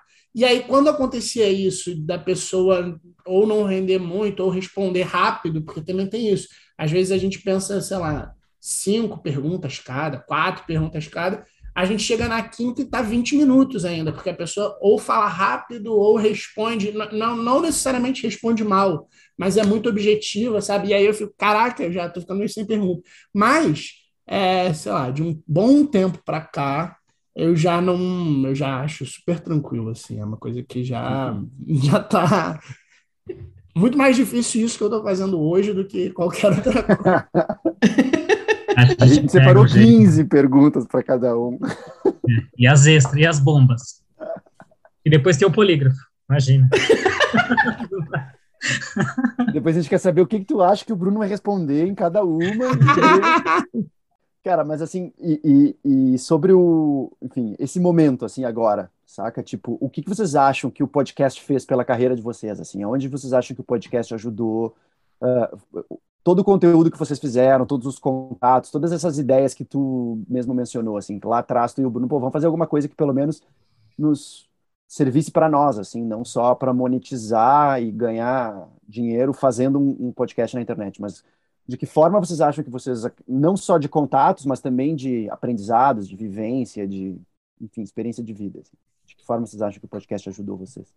Cara, eu acho que essa essa pergunta é, é muito complexa e, e, e, grande, assim, porque eu acho que é, tem algumas coisas, assim, eu acho que ajudou de uma forma que talvez seja imensurável tanto para mim quanto para o Bruno, porque tem muitas coisas que acontecem diretamente que às vezes a gente acaba descobrindo é, algumas delas sem querer ou de uma maneira muito transversal. Então, imagino quantas outras a gente não acaba descobrindo, assim, de é, comentarem, é, ah, estava não sei aonde, em tal produtora, e fulano falou que é, não precisava me entrevistar para uma sala porque ia ouvir minha entrevista com vocês. E aí a gente, sei lá, um mês antes, a gente ter batido na porta dessa produtora e os caras receberam a gente super bem a gente nem sabia que iam receber super bem. É, e, e aí, hoje em dia, assim, por exemplo, eu, é, a, a gente, de uma forma direta, assim, de uma forma muito clara, ah, o podcast barra negócio é, é meio difícil dizer. A gente trabalha com. A gente já trabalhou muito, com muitas coisas é, por pessoas que conheceram a gente no podcast, desde consultoria até roteiros para algumas produtoras, coisas que nem tem muito a ver com podcast, é, desde roteiro institucional, tem muitas coisas que acabou que nesses últimos tempos eu e Bruno a gente fez junto, porque pessoas conheceram o podcast, é, mas que são coisas, é, como eu vou dizer assim, que às vezes nem parecem tanto com o que a gente normalmente estaria correndo atrás ou o que a gente faz realmente no podcast. É, mas tem um, um, outro lado que eu acho que é grande também, bom, assim, que a gente acho que a gente aprendeu muito, muito, sabe? Então, hoje em dia, é, tanto eu quanto o Bruno, a gente está trabalhando em lugares que não me parece que o podcast tem uma relação direta, mas indireta eu não tenho dúvida. Então, assim, eu estou trabalhando numa produtora que é, o Bruno ajudou a me indicar. Então, é, eu poderia ser amigo do Bruno sem o podcast e poderia estar nessa, na produtora, sabe? Mas, em compensação, é, as minhas conversas com a produtora, e eu trabalho na parte de desenvolvimento lá, então tem uma coisa de, de entender o que está acontecendo no mercado, conhecer as pessoas tudo que eu conversei no primeiro momento até ser contratado, é, eu tinha bastante estofo por conta do podcast. E hoje em dia o Bruno trabalha numa sala que ele começou a ter contato com é, o cara numa é, rodada de negócio, há anos atrás. E ele foi meio que conversando com o cara, mas eu tenho a impressão que é, a gente fica um pouco na memória, sabe, das pessoas. Então, talvez se o Bruno tivesse feito também essa rodada de negócios e não tivesse podcast, ali na frente o cara não tivesse chamado. Então, é, é muito difícil dizer exatamente, mensurar exatamente, mas é, é, é, uma coisa muito grande. E aí tem uma outra parte que hoje em dia a gente está. É, a gente fez o primeiro tratamento conteúdo, né? Que no primeiro momento a gente juntou na verdade, a gente criou um PJ para levar os projetos que eu e Bruno sozinho estavam batendo na porta, com eles embaixo do braço. A gente criou um PJ para levar um pouco junto, aí investiu para dar uma cara bonita, fez um, é, uma apresentação legal, curtinha de alguns projetos, para a gente entender um pouco o mercado. Foi assim: que, tudo que a gente faz, a gente tenta antes com a nossa cara para a gente, sei lá, se ferrar ou dar certo entendendo pequeno como é que funciona e depois a gente vai tentando aumentar. E hoje em dia, e esse ano, um dos nossos objetivos é aumentar e come, começar a trazer projetos de fora. E, cara, isso é muito engraçado, que assim, a, a primeiro tratamento do conteúdo a gente conseguiu é, conversar com a galera das produtoras e a galera das produtoras é, muito interessadas, assim, a galera realmente parou e, e trouxe coisas para a gente, sugestões, e, e, e, a gente foi muito bem recebido por conta do podcast. E hoje em dia a gente, é, depois eu até vejo com o Bruno se a gente corta essa parte ou não, mas a gente levou, sei lá, oito projetos para o mercado no final do ano passado e a gente está com quatro opcionados. E os quatro não foram com o catálogo que a gente fez batendo na porta do podcast. Acabou que foram é, meio que laterais. Uma pessoa conhecia, não sei o que, não sei o que lá, mas, de novo, essas pessoas conheciam por conta do podcast. Então, é muito louco, sabe? Ao mesmo uhum. tempo que a gente teve reunião com, sei lá, seis, sete, porque a gente ainda está fazendo de certa forma pequeno, oito produtoras assim que a gente quis ir, sentou conversar com eles tal, e está conversando sobre outras coisas. É, esse mesmo catálogo, pessoas que a gente não apresentou, acabou é, gerando negócios é, que eu acho que o podcast também ajudou. É, é, é muito louco assim o mercado. E, e, e, e, coisas intangíveis, assim, eu acho também, né? Tipo, ah, tá estudando, conhecendo as pessoas, tá indo atrás, enfim, também acho que é um, um conhecimento do de estar tá trabalhando com isso e conversando com essa galera, além de ah. prestar atenção no, no, no, fazer, de ouvir, de contatar e de absorver as informações que eles estão falando, também deve ser muito o processo de ah. estudar as pessoas, estudar os players, estudar o mercado, enfim. E não só isso, cara, tem, tem, tem isso muito do, do que vem, né, da galera que está falando com a gente, dando entrevista, e aí a gente tem a sorte de vários roteiristas que deram entrevista para a gente acabaram virando amigos depois de dar entrevista. A gente marcou um show e outro, não sei o que. Hoje em dia se fala direto, sai, não sei o que. Mas a partir de 2019, eu acho, quando a gente é, começou a pensar no Apoia-se, a gente começou a pensar é, em fazer o financiamento coletivo, ainda não existia nem a ideia da rodada de negócios, a gente estava pensando em algumas outras coisas. É, o, a galera que escuta e que troca com a gente acabou ficando muito mais próxima. E também vem muita coisa boa, sabe? Então, assim, tem muita. É, é, muito foda falar com roteiristas e com produtores e com uma galera que hoje virou mesmo amigo, assim, ou então minimamente para para escutar o que eu tenho para falar, ou para me dar uma dica, ou até para algum tipo de trabalho, mas também é muito foda a galera que escuta o podcast e está próximo a gente. Então, hoje em dia tem um grupo de estudo que o Petri criou praticamente com a gente. Tem o Cena Aberta que vocês fazem, que a gente acaba recebendo o roteiro de umas pessoas que a gente é, conhece um pouco, e aí quando vai ouvir, descobre um pouco mais sobre essas pessoas e por conta da, das rodadas, é, os convida, a gente começou a ficar mais próximo dessas pessoas e é muito maneiro, assim, é, tem gente muito boa, tem gente que vem com ideia, tem gente que às vezes vem com é, network, às vezes a gente consegue ajudar, que, que eu acho muito bom, porque é, quando a gente começou o podcast, a gente começou muito nessa ideia de alguma coisa que fosse servir de qualquer forma.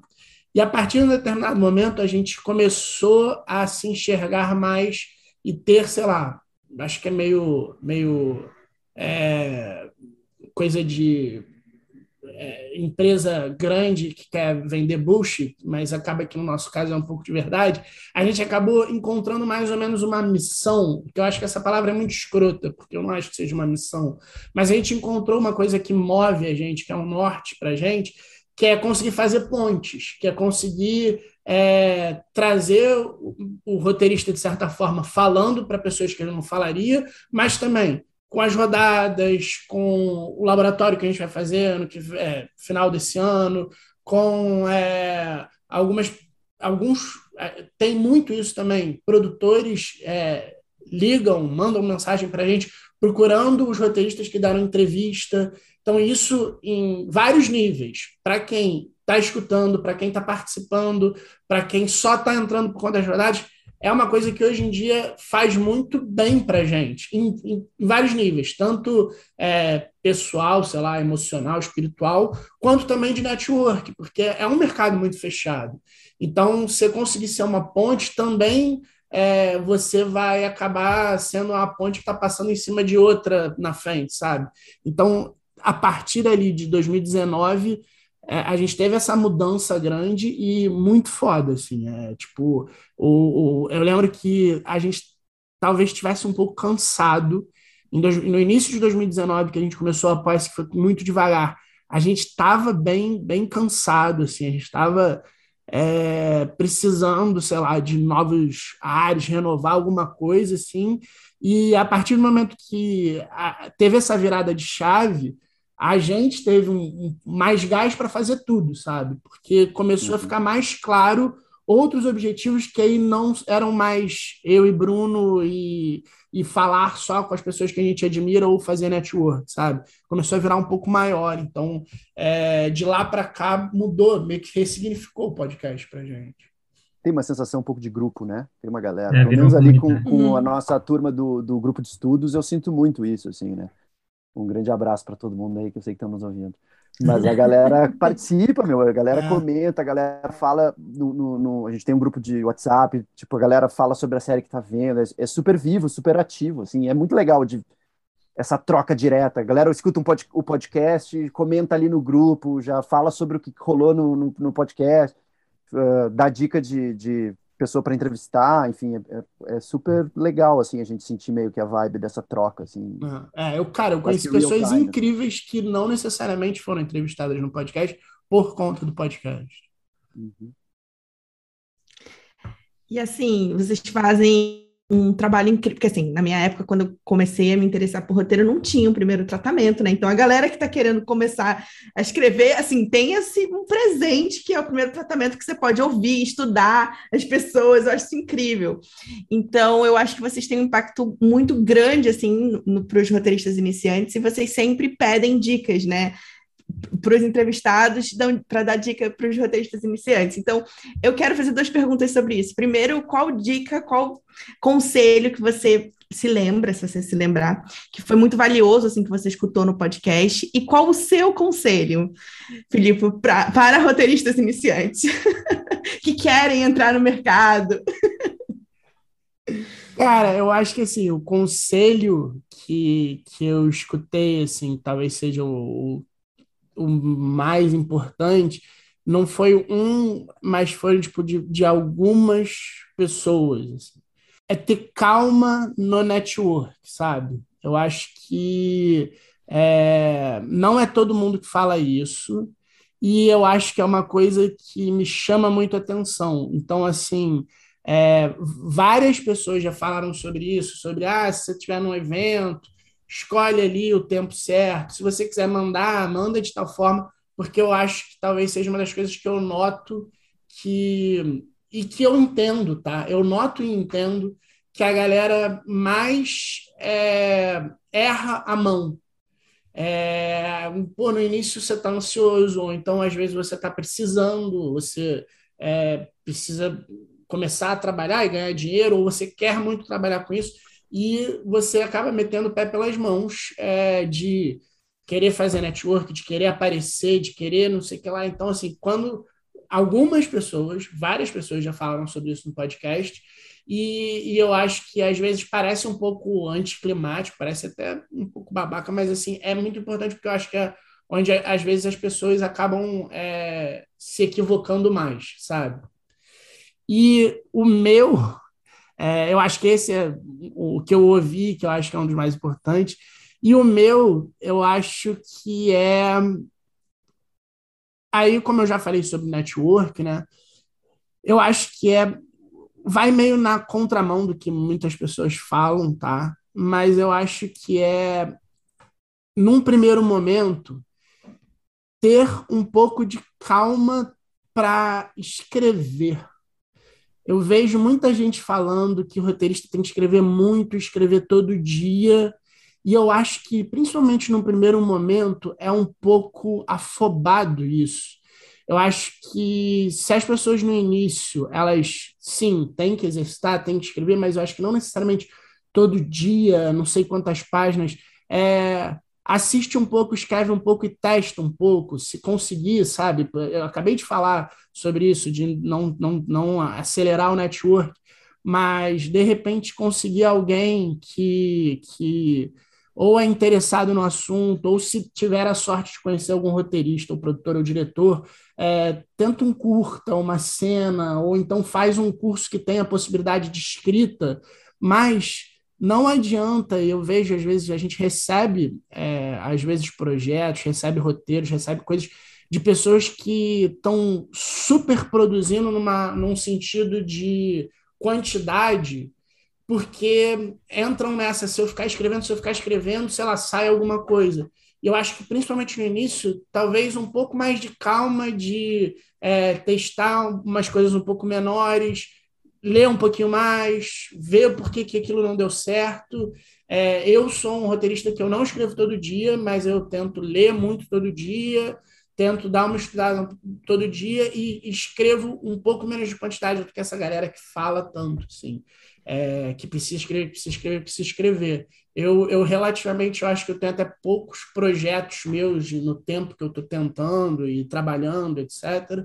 É, porque eu, eu, eu, prefiro tratar com um pouco mais de calma, às vezes trabalhar bastante tempo numa ideia, aí sim, escrevendo é, pensamentos, escrevendo, às vezes, diálogos, escrevendo personagens, e aí sento para escrever com um pouco mais de calma. Eu, eu, vejo um pouco isso, as pessoas acharem que sentar e escrever uma página as torna roteirista, e se ficarem escrevendo todo dia páginas, elas vão ser melhores roteiristas. E não adianta, se você estiver escrevendo todo dia é, um, um, um não roteiro, você vai escrever mil páginas de não roteiro, sabe? Nossa, achei. Nossa, sensacional. Até me confortou um pouco, porque eu vejo muitas pessoas ao meu redor escreverem muito e eu não sou esse perfil, então adorei ouvir, me sinto um pouco mais confortada. É isso, e foram dicas muito funcionais, assim. A gente Sim. sempre tem, pelo menos assim, eu também faço entrevista, eu sempre tenho receio de fazer essa pergunta, porque muita gente vem com um papo legal também, mas de acredite em você e tal. Mas essas dicas foram, são coisas que a gente gostaria de pontuar tanto o tempo todo para tanta gente, né? principalmente a primeira. A primeira é essencial. Inclusive, Zanella estava falando um pouco antes que, enfim, rolou um. É, é, é, coisas aí, ó. A gente conversou sobre a primeira é. e sobre a segunda. Aconteceu, é exatamente. É. Porque as pessoas, assim, só para contextualizar rápido, as pessoas querem, vão no meu canal e perguntam se eu tenho contato para executivo da Netflix porque a pessoa tem um roteiro incrível, ah. né? Então, assim, as pessoas querem pular etapas, já querem sair falando, enfim, não testam, né? Já querem ir direto pro, enfim.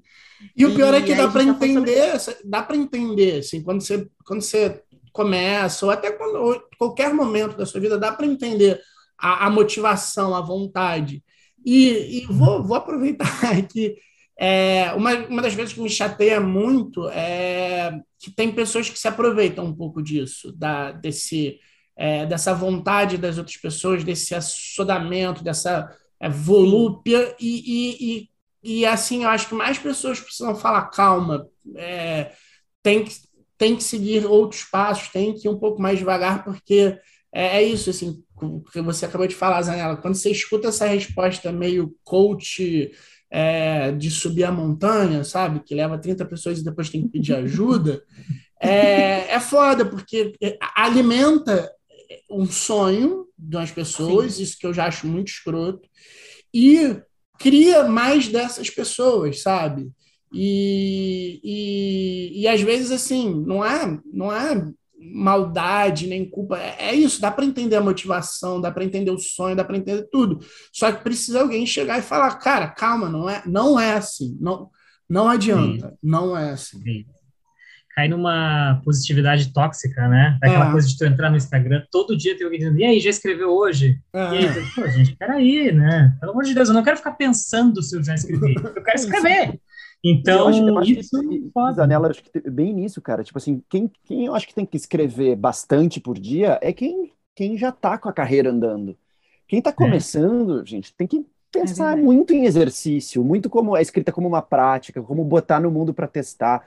Que nem o Felipe estava falando ali, cara, escreve um curta, estudou sobre o diálogo, faz uma ceninha de um diálogo, coloca subtexto, trabalha o personagem em outras formas, uhum. enfim, varia, a, a estudou uma estrutura, cria um, um, uma, uma, uma sketch numa estrutura, sei lá, filma um negócio, bota alguma coisa para acontecer, ou não filma, pelo menos escreve, mas uh, sei lá, não precisa estar escrevendo todos os e dias. E assistir, né? Por exemplo, um tem gente que nem assiste curta. Exato. Uhum. Eu não consigo entender que, tipo assim, ah, eu tô começando e eu escrevi um piloto de uma série. Caralho, como é que tu fez um piloto de uma série se tu assim tá começando?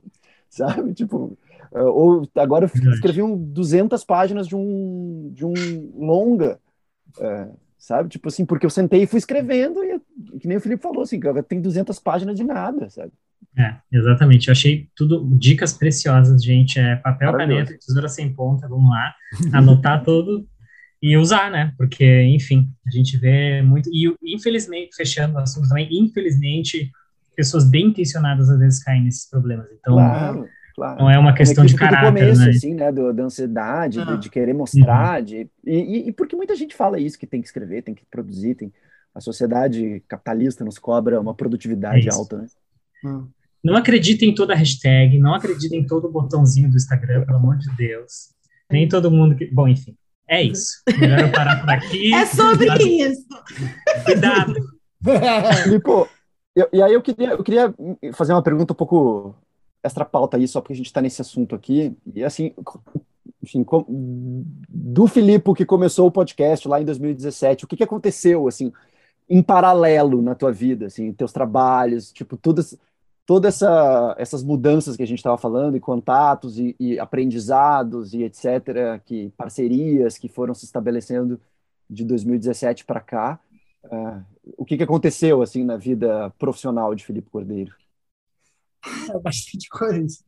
É, assim, é, ali eu, eu, volto até um pouquinho, assim, é, de, sei lá, 2015, que eu acho que é o ano que eu saio do escritório e falo que quero ser roteirista, né?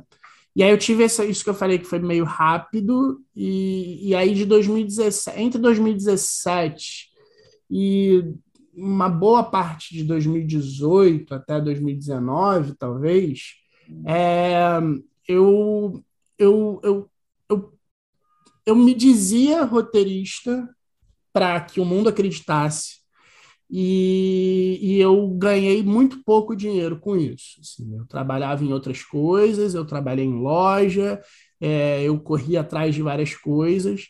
E aí, o que aconteceu em 2018 foi um, um ano relativamente importante, assim, porque é isso, assim, é, que eu acabei de falar, eu falo também porque funciona muito comigo. É, logo que eu comecei a, a, a começar a escrever roteiro, eu escrevi alguns curtas, lá em 2015. E aí eu produzi dois curtas com um grupo de amigos, assim, esses amigos, o amigo que me, me indicou para o curso, que faz assistência de direção na Globo, dirige coisas fora. É, escrevi um, um, curta, um primeiro curta que a gente fez na minha casa, um segundo que a gente juntou um dinheirinho da galera e fez é, em Friburgo. E aí, o que aconteceu? Em, em, esse segundo curta, era uma ideia que eu gostava muito, e eu, é, desse curta, eu comecei a trabalhar essa ideia para virar uma série e tentar transformar num piloto de série. Isso lá em 2015, 2016. 2018, eu tinha de verdade um, um piloto escrito. E aí eu fui é, finalista no Frapa, um outro curta que eu tinha escrito antes foi semifinalista no Rota.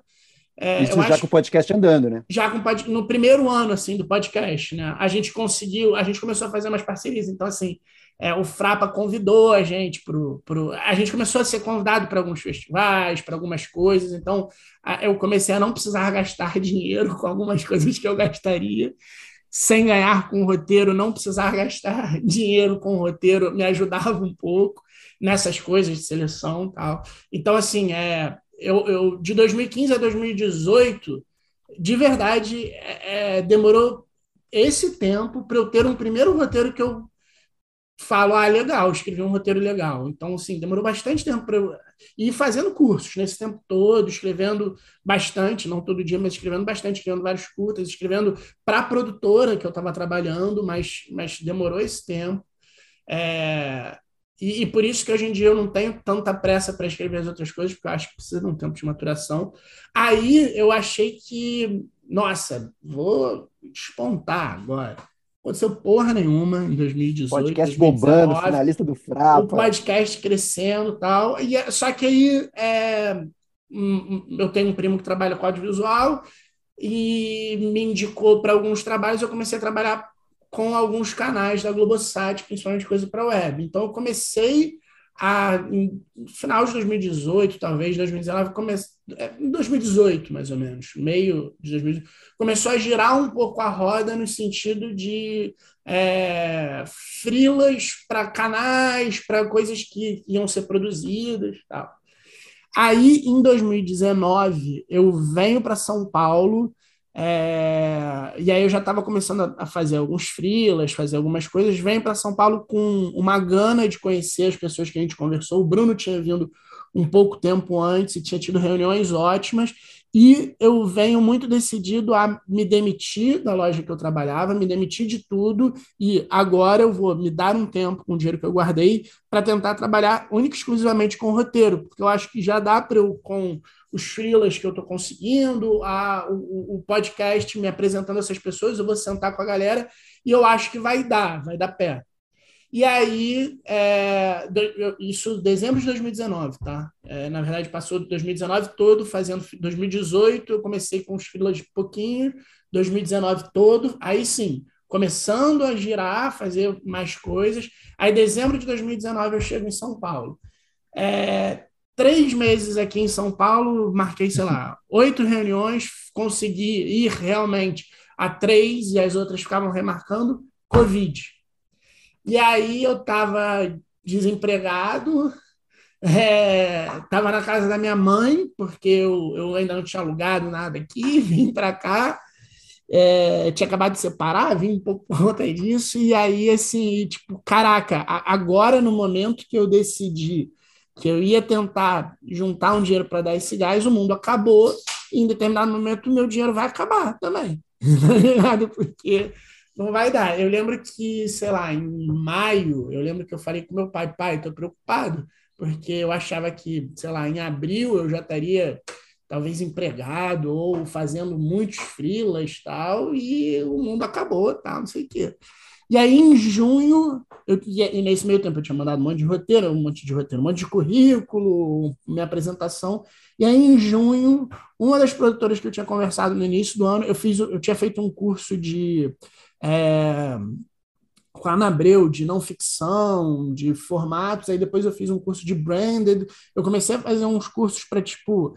É, minha, minha ideia era assim: já que eu estou trabalhando como um, um um operário, sei lá, um vendedor de livros aqui, por que não trabalhar dentro da minha área, não necessariamente ainda com a coisa que eu quero final? Por que não trabalhar com roteiros de brand, institucional, essas coisas? Então, também, além da galera que eu conversei, da galera que passou aqui pelo podcast, das produtoras, é, eu fui, fui na Academia de Filmes, fui na O2, fui um monte de lugar aqui em São Paulo, conhecer a galera, tal, foi muito legal. Mas, além disso, eu também falei, ah, em vez de eu ter que voltar sei lá, trabalhar numa loja ou ter que é, escrever uma petição, fazer uma coisa assim, tentar me inserir nesse lugar, que era uma coisa que eu já estava fazendo bastante em 2019.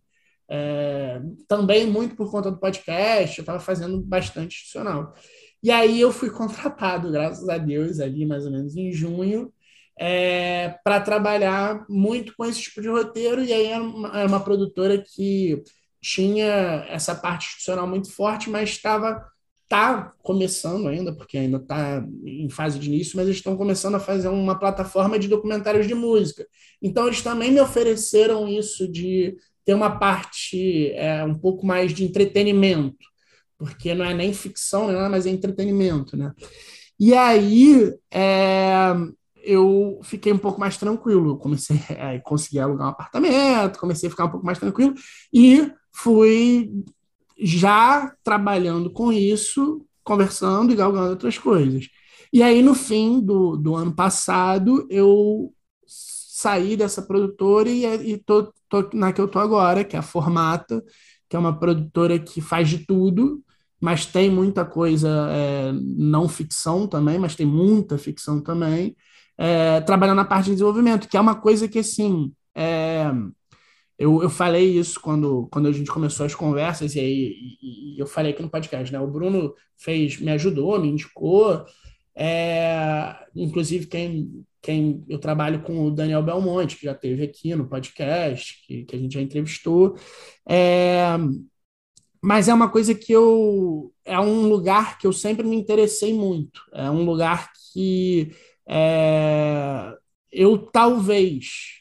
É, beleza, meu sonho é escrever, sei lá, minha série, é, escrever um, filmes, etc. Mas talvez eu acho que lá na frente, se eu tivesse escrevendo séries, escrevendo filmes, ganhando bem é, para o que dá, é, seria uma coisa que eu estaria fazendo. Eu gosto muito de ver projetos de outras pessoas, procurar coisas novas, é, ler roteiro e, e, e pensar roteiros e projetos dos outros, é uma coisa que eu sempre gostei muito, e, e, também no podcast a gente acabou, por conta do podcast, a gente acabou fazendo muita consultoria, a gente fez é, é, júri de, de festival, essas coisas.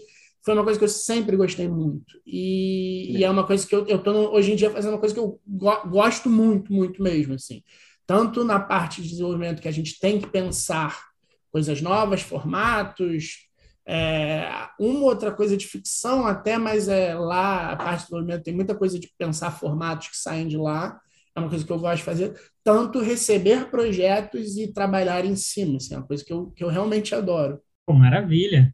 Pegando, pegando, é muito legal saber a história das pessoas por trás dos podcasts, porque a gente tem uma tendência de colocar as pessoas numa caixa, né? Ah, o Felipe e o Bruno entrevistam.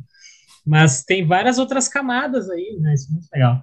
E isso também me, me, me, faz pensar numa pergunta que a gente tem aqui, porque nada é improvisado, gente. A gente tem um roteiro, eu não vou mentir. Então, não, eles têm, olha como é que tá muito mais profissional hoje em dia o podcast. Não, mas é uma. O, o, roteirinho que surgiu, eu tô impressionado, assim, porque no Writers Room a gente não não faz um roteiro nesse nível. Assim, o, tá? Felipe é, é, uma, é uma ideia na mão e um microfone. Não, é é? Um microfone na mão e uma ideia na cabeça. É isso. E funciona, então, para tu ver. Mas o. Pensando no Felipe agora, pessoa física, CPF. Tu falou da tua experiência, né, que estudou direito, chegou a exercer por um bom tempo, na verdade, né? E isso já, já linka com uma afinidade que tu tem pelo gênero policial, né? Gosta de tramas assassinato, treta, treta policial. Mas assim, a gente queria saber também o que, que tu gosta de consumir. Tu gosta, o que, que tu gosta de assistir, o que, que tu gosta de ler. E, e eu vou acrescentar um ponto também, o que, que tu não gosta de jeito nenhum. Que eu acho que a gente muito descobre muito sobre as pessoas quando as pessoas falam o que, que elas odeiam.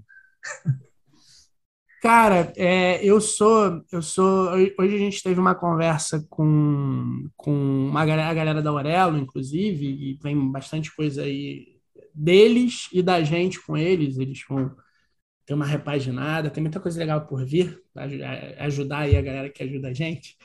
E aí eles estavam falando, ele, ele depois quis conversar um pouco com a gente sobre ah, como é que vocês descobrem séries, como é que vocês, é, vocês entram no Letterboxd, o Bruno falou do Metacritic, e, e eu sou uma pessoa que eu me considero como roteirista pouco antenado, assim, nas muito novidades, assim, eu eu assisto bastante coisa, mas é, eu assisto muita coisa que foram sendo falhas ou que as pessoas testam um pouco antes.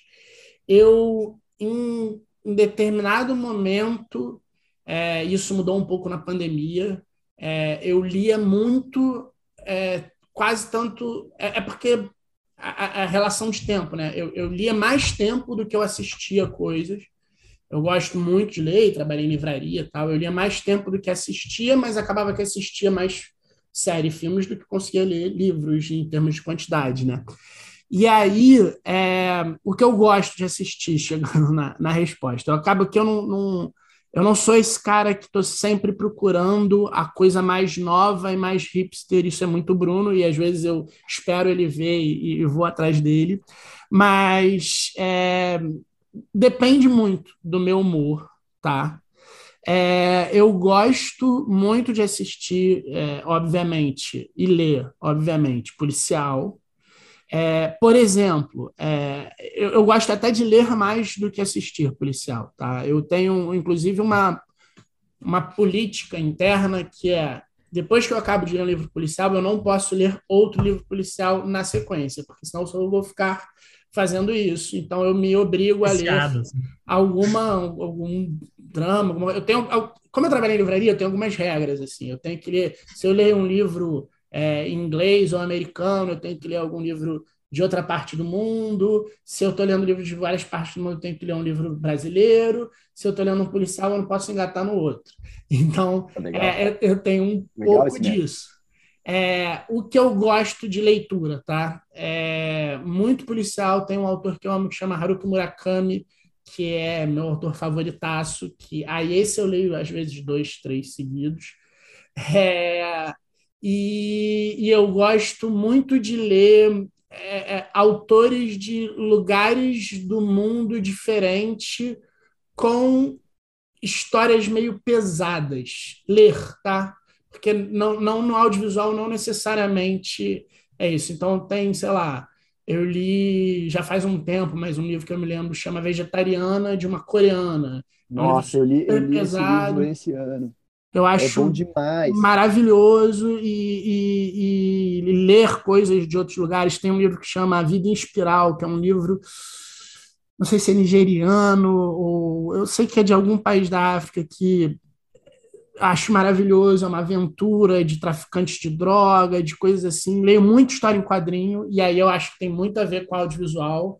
Eu compro muito história. E, e, o que, e, acabou acontecendo na pandemia, eu fiquei com um pouco de problema de concentração, então eu passei a ler mais história em quadrinho ainda, porque eu, é um pouco mais fácil, né?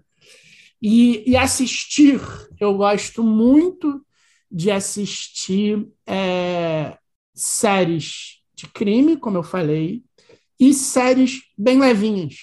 É, eu gosto de assistir umas comédias, comédias é, tipo, eu gostava de The Big Bang Theory até um determinado momento, mas eu gosto muito de Always Sunny em Filadélfia, reassistir na pandemia The Office, é... gosto de umas coisas meio... Mas, em compensação, sei lá, eu, eu lembro que eu odiei Euforia quando surgiu. É, e aí... Me ofendi. Não, não, calma, calma que a história vai melhorar. E aí eu assisti os dois episódios especiais lá, é, sem ver a série. E aí eu entendi um pouco qual era a proposta da série, porque eu acho que assim, eu acho que acontece uma coisa em séries é, juvenis, e é uma coisa que eu, eu gosto de séries juvenis muitas vezes, que elas não correspondem nem um pouco com a juventude. E eu acho que a euforia ela sofre muito disso. Assim, é, ou é muito é, mongol, malhação, que ninguém fuma maconha, sabe qual é? Ou é euforia, que a pessoa está cheirando cocaína no cu do traficante antes de tomar um tiro na cabeça. E que também não é assim. E tá tudo bem. Sabe qual é? Eu acho, eu, eu acho eu, por exemplo, eu acho que a, a, o, o, é, uma das séries que é mais verdadeiras para esse tipo de público é Sex Education, que é uma série que eu adoro. Que ela é um pouco mais pé no chão nisso. As pessoas elas estão transando, elas estão fazendo besteira, mas elas no outro dia vão para a escola e elas são legais umas com as outras. Tem os escrotos? Tem, mas eles também não são tão escrotos assim e tal. Hum. E, e, e, aí, hoje em dia, eu estou vendo Euforia porque eu entendi que ela não é uma série é, que tenta ser real sobre adolescência. Ela é uma outra coisa, é uma série sobre drogas, né? é uma série sobre é, vícios. Então, beleza. Aí, aí eu entendi que ela é uma outra coisa que não era o que eu estava esperando, não era o que eu achava. Mas eu gosto, eu gosto assim, tudo que é da HBO praticamente eu curto é o que eu, que eu gosto de ver, assim, e gosto, estou gostando muito da Globoplay. Vou, eu, eu, gosto muito de assistir coisa nacional boa e tem, sabe? Isso é uma coisa legal que o podcast também acabou entregando para gente. Eu comecei a olhar muito mais para os produtos brasileiros. Então eu falei sobre Desalma, eu acho que a Globoplay está fazendo umas coisas é, maravilhosas até para o mercado. Eu acho que a gente está numa fase de é, séries documentais incrível. Eu acho que é, o caso Evandro é foda pra caceta. É, a, a série do Castor de Andrade é foda pra caceta, com uma outra proposta completamente diferente. Muito boa. É, a gente tem um monte de coisa legal na Globoplay. Desalma, de novo, eu acho incrível, uma das melhores coisas que eu assisti ano passado. É, e, e, é mais ou menos isso, assim, é, é, é, é um, é um tem uma gama muito grande de coisas que eu assisto, mas também não é tão grande assim. Acho que num gênero não é fácil pegar. mas eu também não sou um cara que assiste de tudo, tudo, tudo, tudo. E uma coisa que eu estou curtindo um pouco é, e vendo assim de vez em quando são umas coisas meio uns animes japa mais adultos assim. Eu comecei relativamente há pouco tempo, no, durante a pandemia que eu fui ver, sei lá, Akira, umas coisas assim. E, e aí me interesso quando, quando a Netflix faz alguma coisa americana, eu vou ver a, a, a japonesa e curto pra caramba. E aquilo que tu não, não suporta, que nem de jeito nenhum. Cara, é, é, essa pergunta é, é foda, né? Porque é melhor eu não falar das coisas nacionais. tem muita coisa nacional e tem muita essa, coisa, essa mas, é, mas é melhor não falar das nacionais. Cara, eu acho que assim, o que eu não suporto é, são algumas comédias. Tem algumas comédias que, que vão para um lugar que eu realmente não, não me relaciono muito. Eu odeio The Crown, que é uma coisa que todo mundo ama porque eu não consigo me relacionar com, com os personagens. E uma coisa que é engraçado, eu falei dos animes tal, uma coisa que eu notei que está acontecendo comigo é, de um tempo para cá, eu curtia mais é, alguns filmes de super-herói e séries, assim, desenho tá? Hoje em dia eu tô tendo muita dificuldade para ver desenho animado, que era uma coisa que eu gostava. Tipo, teve aquele Invencível, eu achei horrível.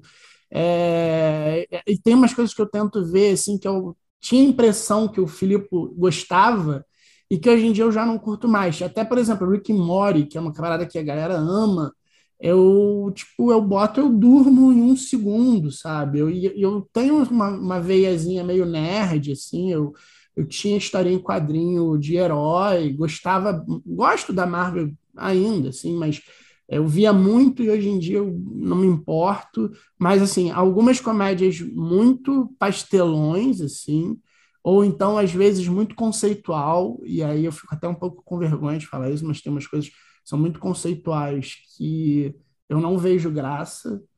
E desde, sei lá, Eric Andrews Show, eu entendo um pouco da genialidade. Eu gosto, por exemplo, do Defante, mas não curto tanto o Eric Andrews, todo mundo ama e eu fico um pouco mal, então vamos jogar aqui para falar sobre isso. Cara, eu sou exatamente igual nisso. Eu gosto muito mais do Defante do que do Eric Andrews Show. Eu nunca peguei essa pilha. E, e assim, umas comédias muito pastelonas, e aí não preciso falar muito aqui das nacionais, que eu acho que a galera deve imaginar. Pegando o gancho da polêmica, só queria perguntar assim para finalizar isso Succession, gosta ou não gosta? Amo, amo, amo, amo. Ah, tá, Ótimo. então tá. Não, não gente... tive couro nessa. Eu, eu acho, eu Carol, acho. eu não sabia disso, oh, Carol. Gente, é... Ai, é. Meu voto é na Carol. Tua casa com tocha, pedra, com marreta, com mas, mas, Carol, eu, eu, eu acho que Succession, ela, eu entendo não gostar, por conta de, do que eu não gosto de The Crown também. É, mas, por exemplo, o que eu gosto em Succession e o que eu não gosto em The Crown é que, para mim, as duas séries são é, basicamente sobre o mesmo tipo de personagem. Pessoas que a gente não consegue se relacionar de verdade e que são muito escrotas. Só que a Succession, ela sabe disso e brinca com isso e zoa isso. The Crown tenta glamoura, glamourizar isso. The Crown tenta uhum. vender esses filha da puta que fazem mal há 500, 1.500 anos na porra do mundo, como se, ah, eu não sei é, ler muito bem para falar com o Nixon, sei lá, não, Nixon não, o outro presidente americano que eu, eu não lembro, na primeira temporada tem um presidente que vai encontrar, foi aí que eu parei de ver, tem um presidente que vai encontrar com ela, não, não, o Churchill é, o, é inglês, né? Tá, mas na primeira temporada é com o Churchill que ela encontra. É, né? mas não, não. Tem um presidente americano que vai é, é, encontrá-la, mas ele acaba não indo, porque o Churchill tá mal e consegue meio que tirar a parada. E ela fica nervosa porque ela sente que não, é, não foi educada o suficiente para sentar numa mesa de discussão com o presidente americano. Ah, vai tomar no cu, brother. Porra. Sabe? Esse, esse é teu problema? Sério? E aí, na Succession, de... eu acho que é, é ao contrário, é em outro lugar. Hum. É tipo. O, o, o, mostra a banalidade dessa galera que a gente não se importa. E aí eles conseguem fazer isso de tal forma que você acaba até se importando com eles. que é o mais incrível de tudo.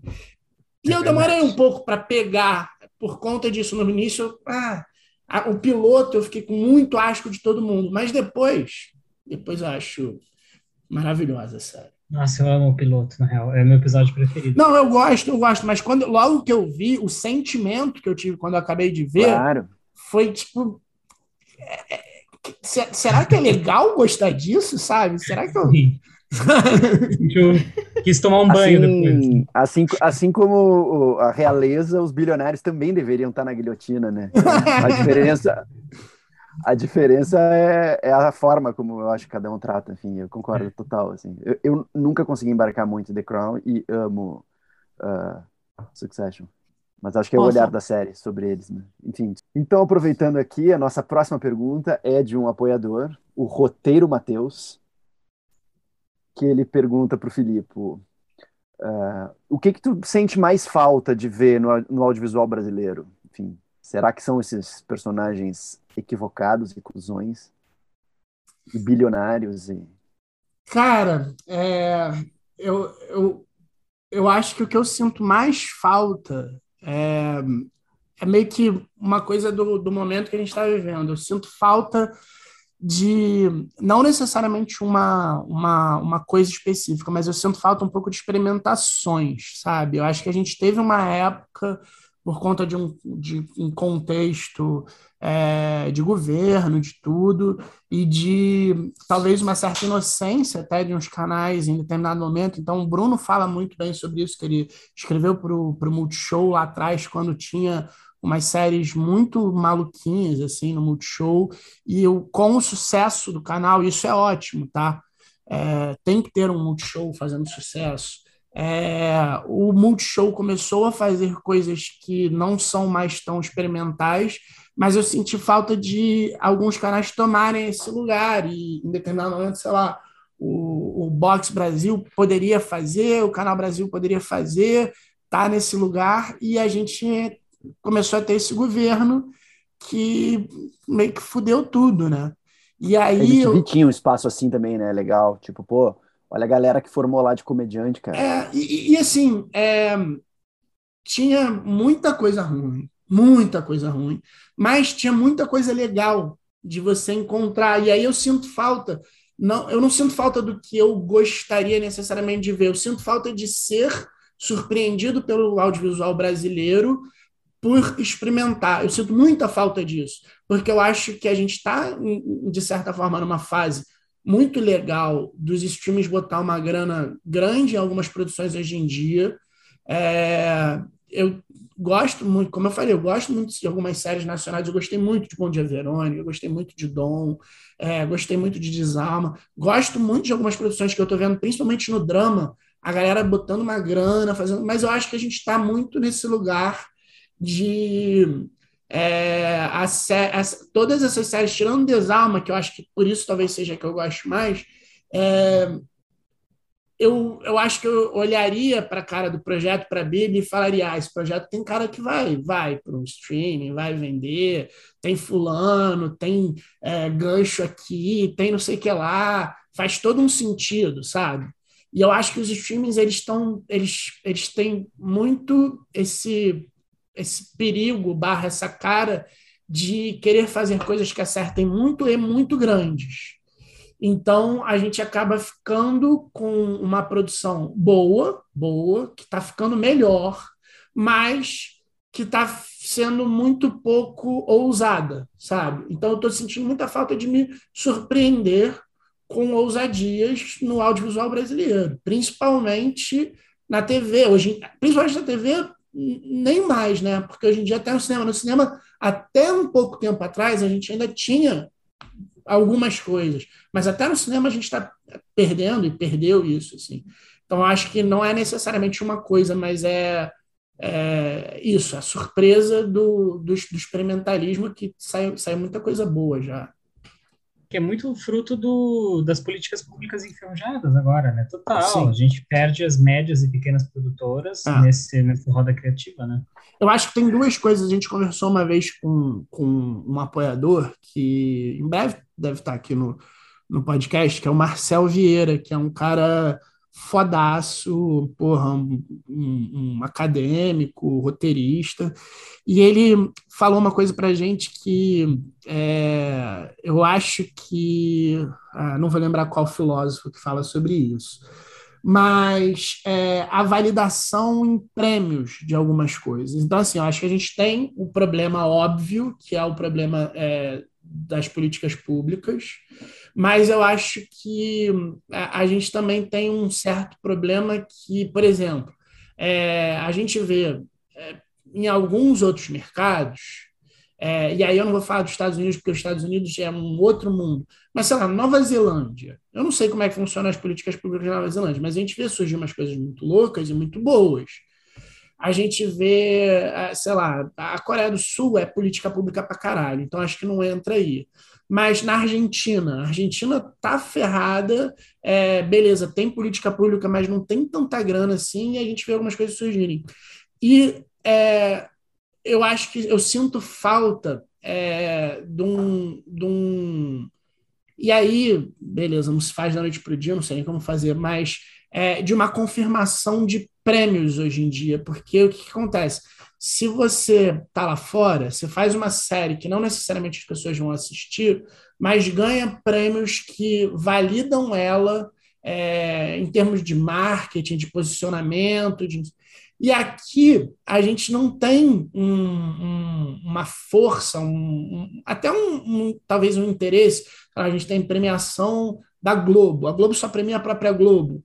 E se não tiver uma Globo, se não tiver um, uns canais grandes que façam uma premiação, não adianta, infelizmente, não adianta só a Abra, não adianta só o APCA, tal. Se a gente não, se a gente não tem essa, esse reconhecimento que, que gere mídia, que gere coisas, acaba também que a gente não consegue ter os canais do próprio bolso tentando fazer alguma coisa diferente. Então, assim, é, 89%, que fica muito claro, política pública, é, é, é esse que é o problema para não acontecer isso.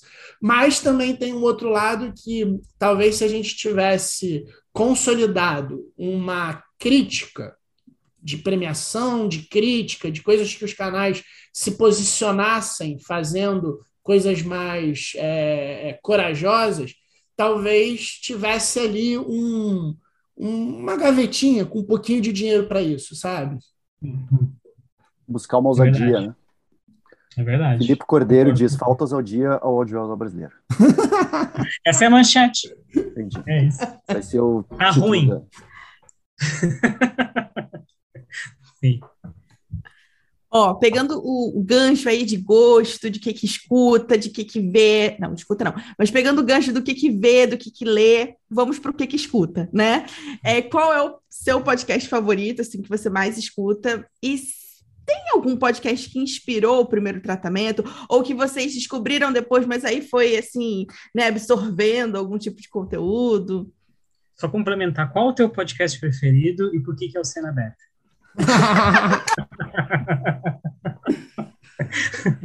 eu Bom, deixar. É, tem aí o Cena Aberta, que eu não sei se vocês Cara, e, e, só, só, só fazendo também, vou aqui é muito foda mesmo cena aberta, hein? Vocês mandaram muito, foi muito gostoso de editar e ouvir editando, então foda pra caralho, é uma coisa que eu escutaria muito. É, tirando né, o, o, as coisas nossas aqui, é, eu escuto, eu amo muito Medo e Delírio em Brasília, é o único de política que eu escuto, porque é, tá foda escutar política, né? E o Medo de Brasília, ele, o Medo e Delírio te ajuda a, a, a sofrer rindo. Eu gosto de uma. que Eu falei, né? Eu tenho essa coisa meio nerd. Assim, eu gosto de MRG, é, Matando Robôs Gigantes. Eu escuto bastante, assim, eu curto. É, e é muito engraçado que é tipo um podcast que eu escuto e hoje em dia eu já nem assisto mais, ou jogo, ou consumo as coisas que eles falam, mas eu escutava e via no YouTube na época que eu era gostava mais, e aí eu me peguei e fico escutando eles falando besteira e várias vezes falam de filmes que eu não vi, nem pretendo ver e, e curto escutar. É, tiveram uns podcasts que, que nasceram assim depois do primeiro tratamento que eu curto pra caramba. Então tem tipo do roteirista Insônia, que eu acho maneiro pra caramba, o Vento da Baleia, eu acho foda. É, tem tem é, alguns podcasts assim que, que às vezes me dá um pouco de pena que a galera é, ou para ou faz temporadas muito curtinhas, mas são podcasts que eu curto. É, termos, eu, eu, eu, eu, escuto às vezes, dependendo muito do assunto, do Jovem Nerd, eu escuto os mesacasts é, como podcast algumas vezes, porque eu, eu tenho ido muito para o Rio, então eu, e eu vou muito de buzzer, tal, então preciso às vezes de umas conversas longas, mas eu não gosto muito nem do, dos apresentadores, dos que eu escuto, é, nem do formato para o YouTube. Apesar de botar, assim, eu boto no YouTube muitas vezes, porque são assuntos que me interessam, mas eu não fico assistindo. É, e, e quais eram qual eram as outras perguntas? Tinha mais alguma outra pergunta? Não, era só não, podcasts era... mesmo. É, então eu e, acho. Uma perguntinha, uma perguntinha sobre o podcast. Uh, velocidade alterada, 1.5, 1.3. É... Não, eu, incomoda? Eu... Tu acha uma traição com o teu ritmo, não, eu, eu acho que é, todo, cada um escuta como quiser, tá? Eu não tenho... Eu, fazendo e editando tal, escute como quiser, mas eu escuto no tempo certinho. É... E eu é engraçado isso. Eu tenho maior vontade de fazer um podcast de ficção, mas eu não consigo muito escutar, sabia? Eu me forço às vezes para escutar. Eu, aí eu assim, Caso Evandro, é, o, o Praia dos Ossos, esses eu curti pra caramba, esses que são meio que fechados, né? Esses eu curto, gosto mesmo, mas sempre que eu tento ouvir esses de ficção, eu, eu acabo perdendo, assim, e aí eu tenho meio que um projeto de fazer um que eu. Uma das coisas que eu mais penso é como deixar ele com menos cara de ficção possível. Eu queria tentar fazer tipo um, um bruxa de Blair dos podcasts de ficção, sabe? Talvez Nossa. até dizer que é história de verdade. E agora, quem está ouvindo isso, talvez se eu lançar um dia, não vai sempre achar que eu estou lançando um caô, porque me perde um pouco. Achei Mas genial. O... Você já arruinou a ideia, né? Mas achei genial. É, Agora todo mundo já sabe. Já entrou nessa pira do audiolivro? Ou... Não, não, não. É porque eu, eu, eu, não, eu não, não consigo nem ter Kindle, assim. Eu gosto muito do livro físico. Eu gosto muito de ler. Eu não, eu não gosto de marcar livro com nem com lápis, nem com caneta. Eu compro marcador, eu boto post-it eu às vezes digito num documento frases dos livros que eu estou lendo que eu gosto. Ai, eu, tenho, eu tenho uma Deus, devoção você... pelo livro muito grande. Então, o audiolivro não vai rolar comigo, é. acho. Aqui, aqui em casa tem uma. Porque eu, eu também não sou do audiolivro, gosto muito do livro físico, só que a Jéssica ela é viciada em audiolivro. E para mim é um conceito muito doido de pensar, nossa, eu ouvi um livro maravilhoso ontem. Eu não consigo, eu não sei, não, para mim não contabiliza da mesma forma. Não sei. É, verdade. É em outra caixa, sabe? É, o problema é que não dá para marcar, né? O audiolivro. Não dá para marcar também, para mim faz uma falta isso. E eu acho que eu acho que cada livro tem seu ritmo, sabe? Eu acho que a leitura do livro ela ela trabalha para mim, pelo menos, ela funciona muito em relação a ritmo. Por exemplo, eu muitas vezes leio mais de um livro ao mesmo tempo, porque tem livros que eu preciso consumir mais devagar, tem livros que eu preciso parar, tem livros que e tem livros que eu não consigo parar tão fácil, sabe? Então assim, é, para mim a forma de ler o livro também faz o livro, sabe? E aí o áudio, porque assim, o Kindle, essas coisas, você continua lendo no ritmo que você quiser. Mas o audiobook, eu acho que você acaba perdendo esse. Você vai ficar voltando e ouvindo o cara falar, às vezes eu não sei se é tão legal, sabe? É. Ou botar mais lento ou mais rápido, sabe? Ah, e, a, e, é a interpretação, é uma interpretação de quem está lendo, é. né? Então, acho que tu já está lendo tu já está ouvindo a, a, subjetividade de quem está lendo é. sobre a subjetividade de quem escreveu. Começa um. Que, é. no fundo, é, uma experiência. é o que a gente faz enquanto roteiro, que alguém vai dirigir. É, e tudo bem que tradução também tem um pouco disso, né? Tradução é. acaba que tem um pouco disso, mas, mas você, você bota mais uma, né? É, mas é uma experiência diferente, assim, eu acho que é uma coisa nova, interessante. Agora, o, pensando no que a gente está se encaminhando para o nosso bloco final, né? Pensando no primeiro tratamento business, primeiro tratamento agora pessoa jurídica. Vocês começaram com podcast, vocês trouxeram algumas ações, como rodadas de negócios, está vindo um lab aí, já tem uma comunidade de apoiadores, então já não é mais aquela, aquela uma ação, né? já se tornou um guarda-chuva, assim. Uh, quais são, o que mais vocês gostariam de fazer? Realisticamente, talvez até não, assim qual seria o grande sonho. Uh, qual é o próximo passo? O que, que dá para adiantar para além do lab? Assim? O que, que vocês querem fazer? Quer comprar um prédio na Paulista? Vocês querem virar uma produtora, um player, fazer um streaming, primeiro tratamento streaming? Qual é o grande sonho, assim, depois, a partir desse ano, para os próximos? É, é, prédio não, ainda não. é, Mandar eu é, assim, a gente. É, as coisas mais próximas né, são a rodada, o lab, e a, a, gente tem, acho que, um desafio entre as rodadas, e agora a rodada e o lab, é, de tentar manter um, um, número maior de pessoas engajadas. Então, assim, é, o Aurelo, quando, quando quando a conversar com a gente, deu essa oportunidade de a gente fazer uns conteúdos exclusivos e agora a gente está pensando até em outros formatos, talvez newsletter, umas coisas assim, de ter um pouco mais de conteúdo exclusivo. É... E aí eu é, tenho muito, muito, muito isso, a vontade de é, ser menos eu nesses conteúdos e, e, e, talvez até em outras coisas. Eu, eu e, e converso com o Bruno, a gente está tentando caminhar para isso. É, gostaria muito de poder usar, sei lá, essa expertise técnica que a gente tem para começar a abraçar conteúdos que tenham a ver com a gente, e aí não necessariamente roteiro, tá? mas aí mais para frente, no primeiro momento, mais roteiro, que a gente consiga fazer acontecer e ter sentido. Então, por exemplo, o Cena Aberta é o primeiro que a gente fez, eu acho que é um, um puta negócio maneiro pra caramba.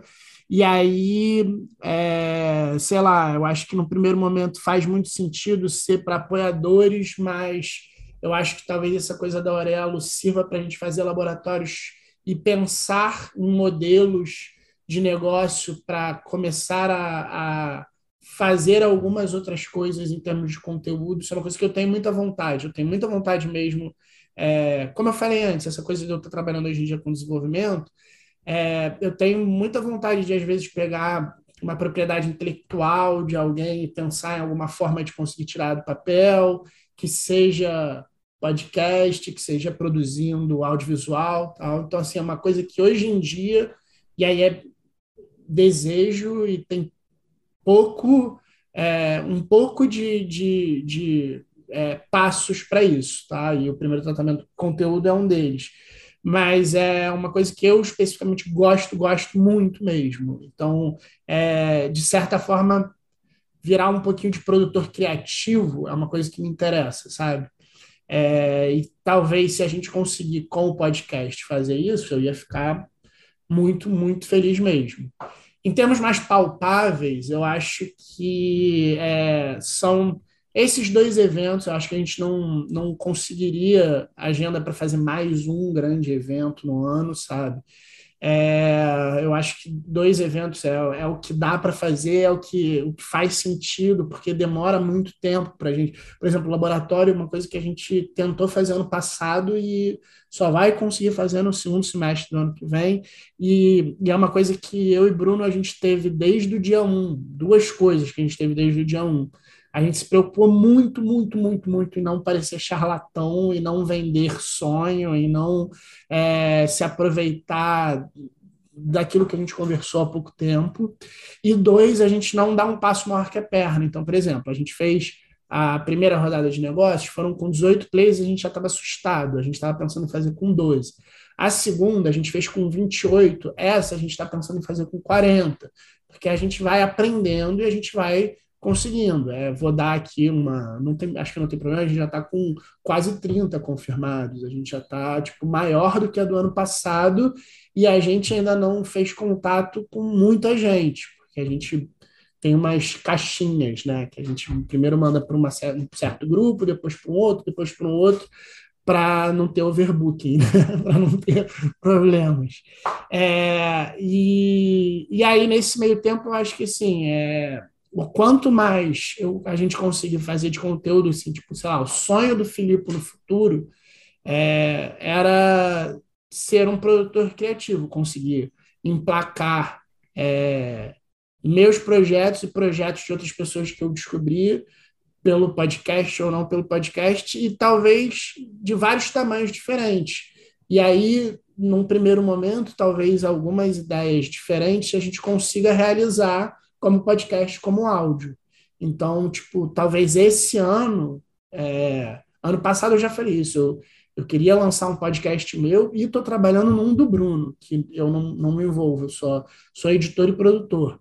É, e não consegui lançar e tendo coisa gravada, porque o resto, as contas e quem paga as contas, que dita a minha agenda. Mas eu quero esse ano lançar algumas outras coisas e aí o podcast pode ser um, um, um caminho. Que massa, meu. Belos planos. Incrível. Massa. Bom, vamos nos encaminhando para o nosso pré-bloco final, onde a gente fez algumas perguntas mais rapidinhas, meio mais papum, estilo Maria Gabriela. Então vamos lá.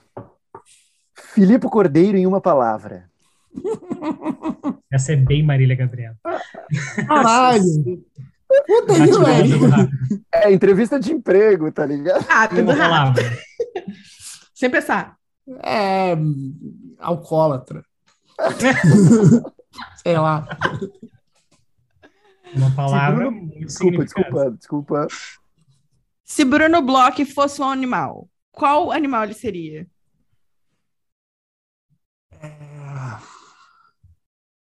Acho que um gato. E aí eu vou explicar por quê.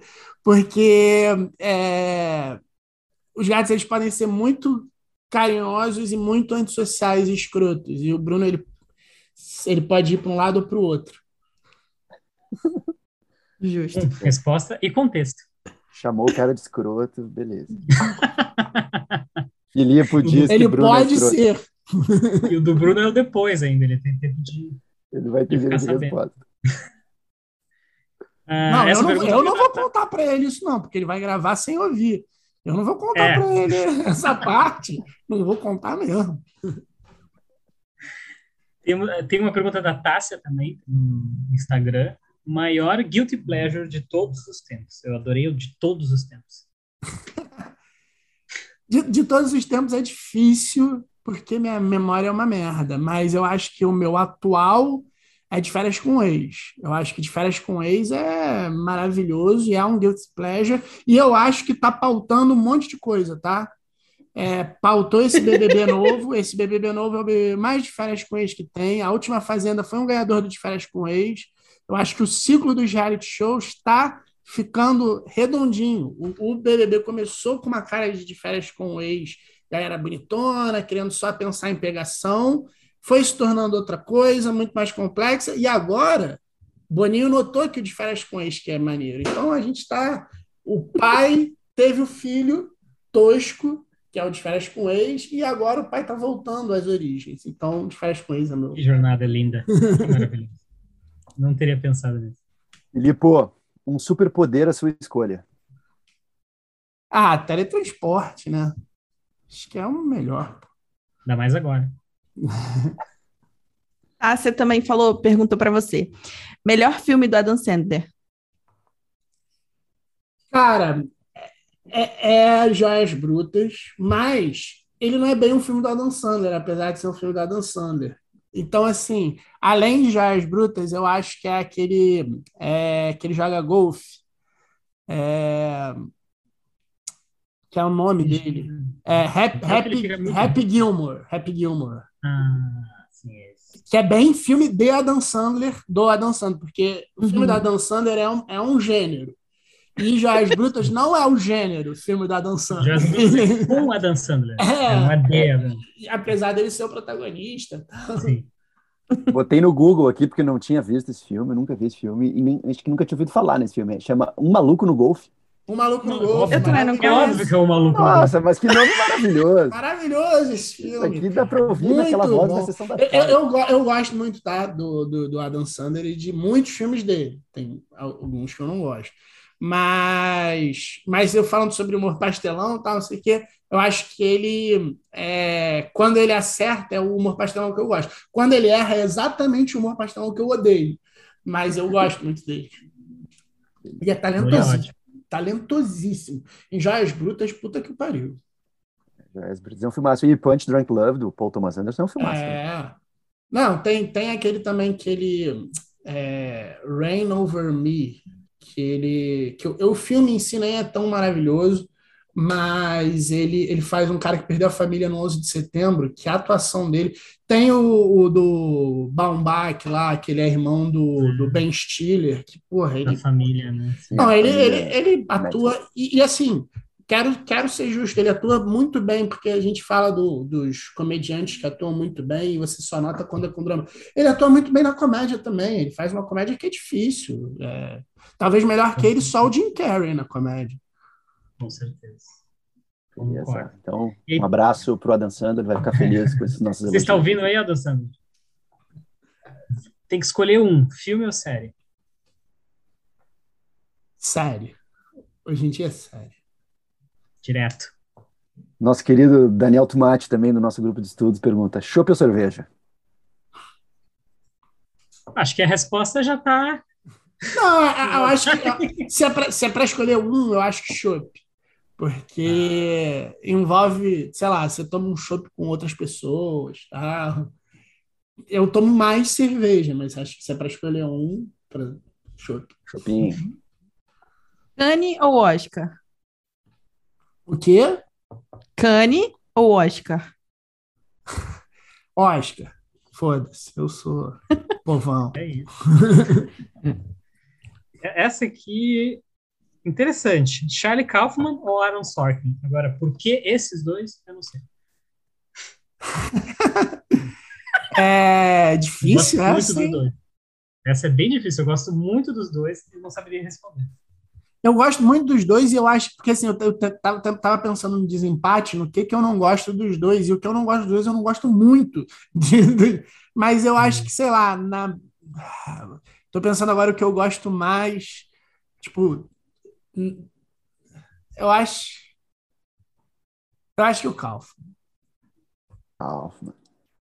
Viu? Já que eu respondi Oscar, agora eu vou com o Kaufman. É, tá bem equilibrada. É, tá aqui, um pouquinho, um pouco de, droga, de droga, um, um pouco de, salada. Mas é que eu pensei assim, eu acho que tem mais coisa do Aaron, do, do Aaron Sorkin que às vezes eu, eu acho que ele erra, assim, de vez em quando, a mão. Uhum. A média, talvez, do Kaufman, eu acho que é mais consistente. E, Filipe, lista os 12 piores defeitos do Bruno que mais te irritam.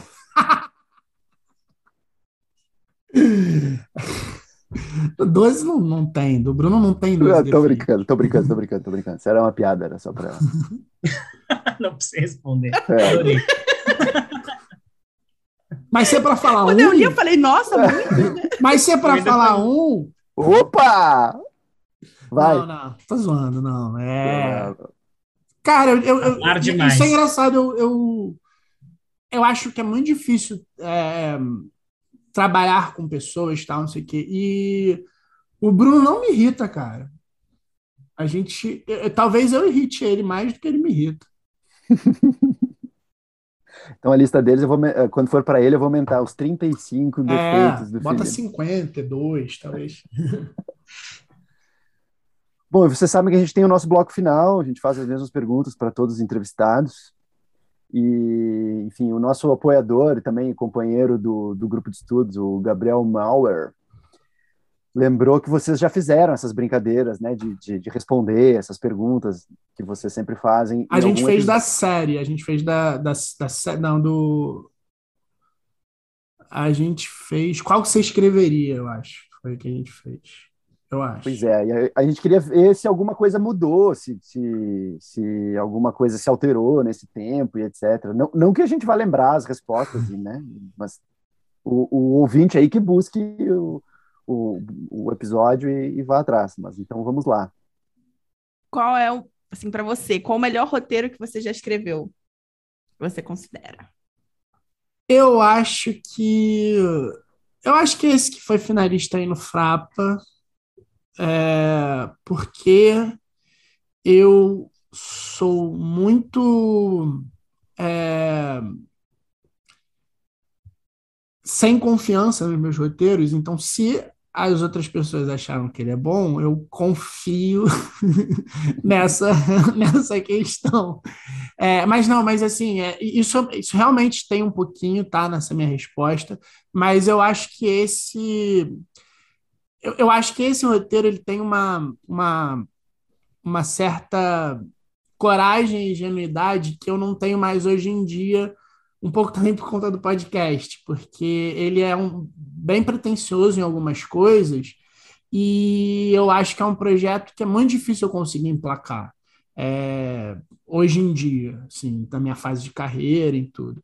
E, e, depois disso, e por conta também de eu, de eu ter visto como é que foi, foi um, é um projeto que foi opcionado por uma produtora grande, eu me encheu de esperança tal, mas é, é hoje em dia trabalhando e, e, conversando, eu vejo que é, é um, um, projeto que eu tenho vontade no futuro tirar do papel, mas hoje em dia eu, vejo que é muito difícil é, qualquer pessoa confiar em, em, mim, ou até se trouxer alguma pessoa diferente num projeto, porque ele envolve coisa de linha temporal diferente, é crime, não sei o quê. Então, assim, é, hoje em dia eu, eu acaba que eu fico um pouco mais pé no chão para escrever algumas coisas.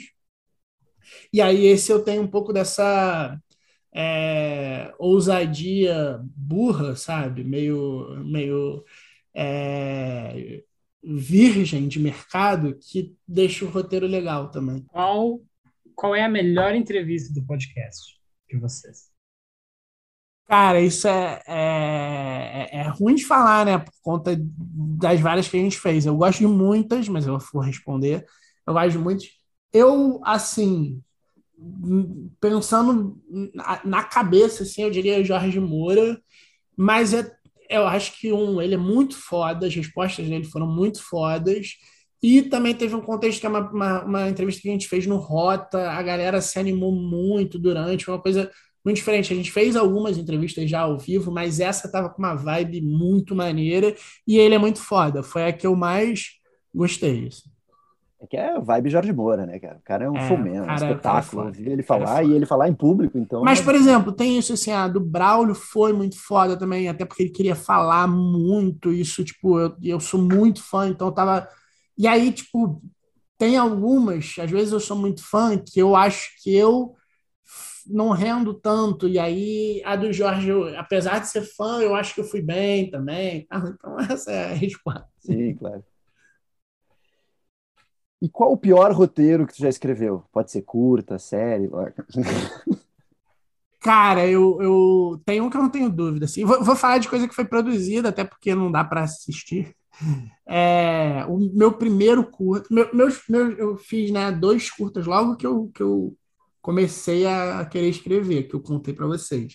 Os dois são ruins, mas o segundo é, acabou virando o embrião desse outro roteiro que, que, que eu escrevi e tal, e que ficou bom, assim, porque a premissa era boa. O primeiro, cara, é horrível, é uma.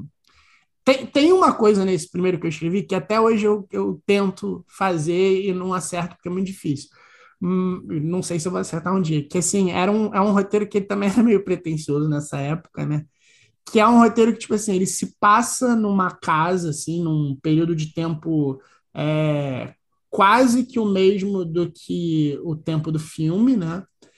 E só que a trama dele acontece toda fora do que a gente está assistindo. Então ela acontece nos diálogos e nas é, situações que vão se desenrolando a partir disso. E para primeiro roteiro isso é uma coisa muito pretensiosa, é uma coisa muito difícil de fazer e ficou uma bosta. E eu às vezes curto tentar fazer isso e nunca consigo direito quando eu tento de novo, porque eu acho que, porque é uma, é uma coisa assim, que é uma coisa um pouco é um pouco do gênero policial, apesar desse não ser nada policial, que é aquela coisa da. É, o policial em, é, tem autores né, clássicos que falam que ele tem duas partes. Né? A parte que a gente começa a ver a partir do início da investigação e toda a parte antes da investigação que aconteceu que a gente não necessariamente vê. E isso é uma coisa que eu sempre curti muito. A gente, a partir de um determinado ponto para frente, entender o que aconteceu para trás, meio fragmentado, meio pelas lembranças de cada um. Eu acho isso muito foda. Mas eu não realmente acho que eu não consigo fazer isso muito bem, porque isso ficou uma bosta. E qual foi a pior entrevista do podcast? Ah, gente. Ai, eu adorei que eu fiz essa pergunta. Nossa, ah, é pior que eu sei, mas não dá pra falar. Eu sei, mas não dá para falar. Eu, eu quero ver o que, que o Bruno, eu quero ver o que o Bruno vai responder, porque eu acho que é a, a, a mesma pessoa. Mas já, já tiveram entrevistas. Tiveram, não. É, tiveram. Mas teve uma entrevista que eu achei ruim. São pouquíssimas, mas teve uma entrevista que eu achei ruim. Mas uma que eu, eu vou morrer sem saber. É, deu, deu BO, foi o entrevistado, eram vocês, porque às vezes, cara, é. às vezes, às vezes não, não é a pessoa, enfim, perguntou mal, não levou Cara, não, foi entrevistado. Porra, é um caceta que sou eu, a pior que eu fiz. é entrevistado, porra.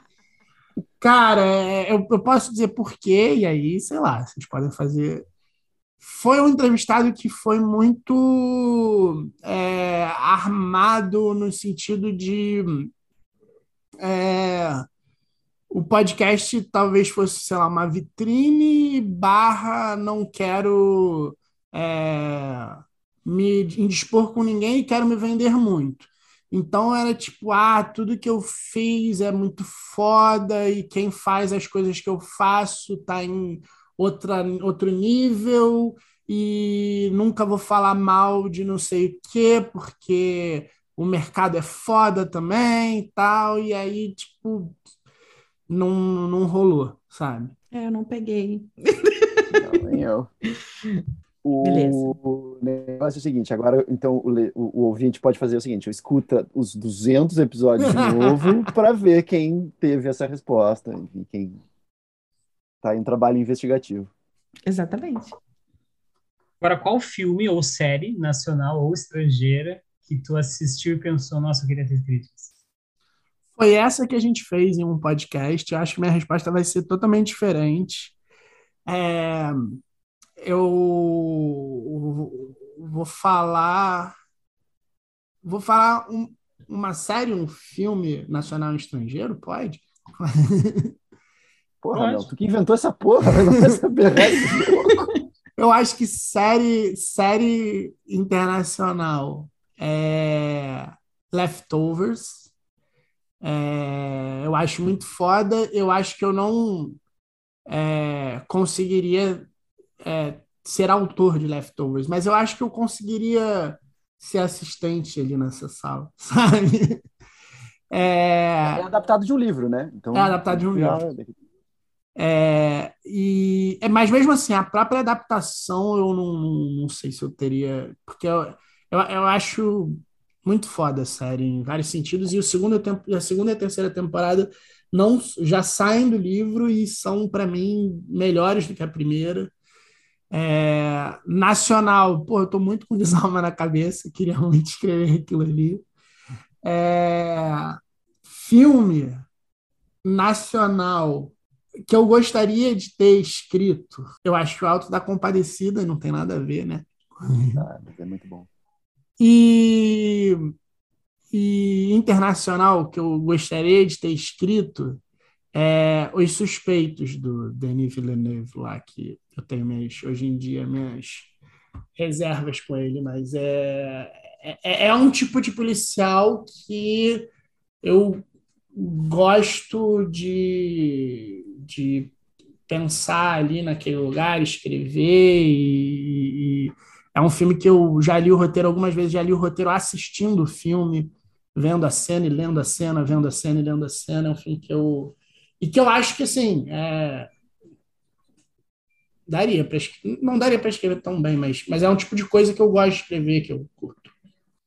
Sim, essa é uma resposta que está mais dentro do teu universo, é, que a gente é. imagina que a, Felipe Cordeiro. Até né? do que o Alto da Compadecida, porque eu acho que o Alto da Compadecida é. seria um sonho conseguir escrever uma coisa tão boa, mas eu acho que eu não teria nenhuma habilidade para escrever nem próximo. E qual podcast, nacional ou estrangeiro, que você ouviu e pensou, queria ter escrito isso?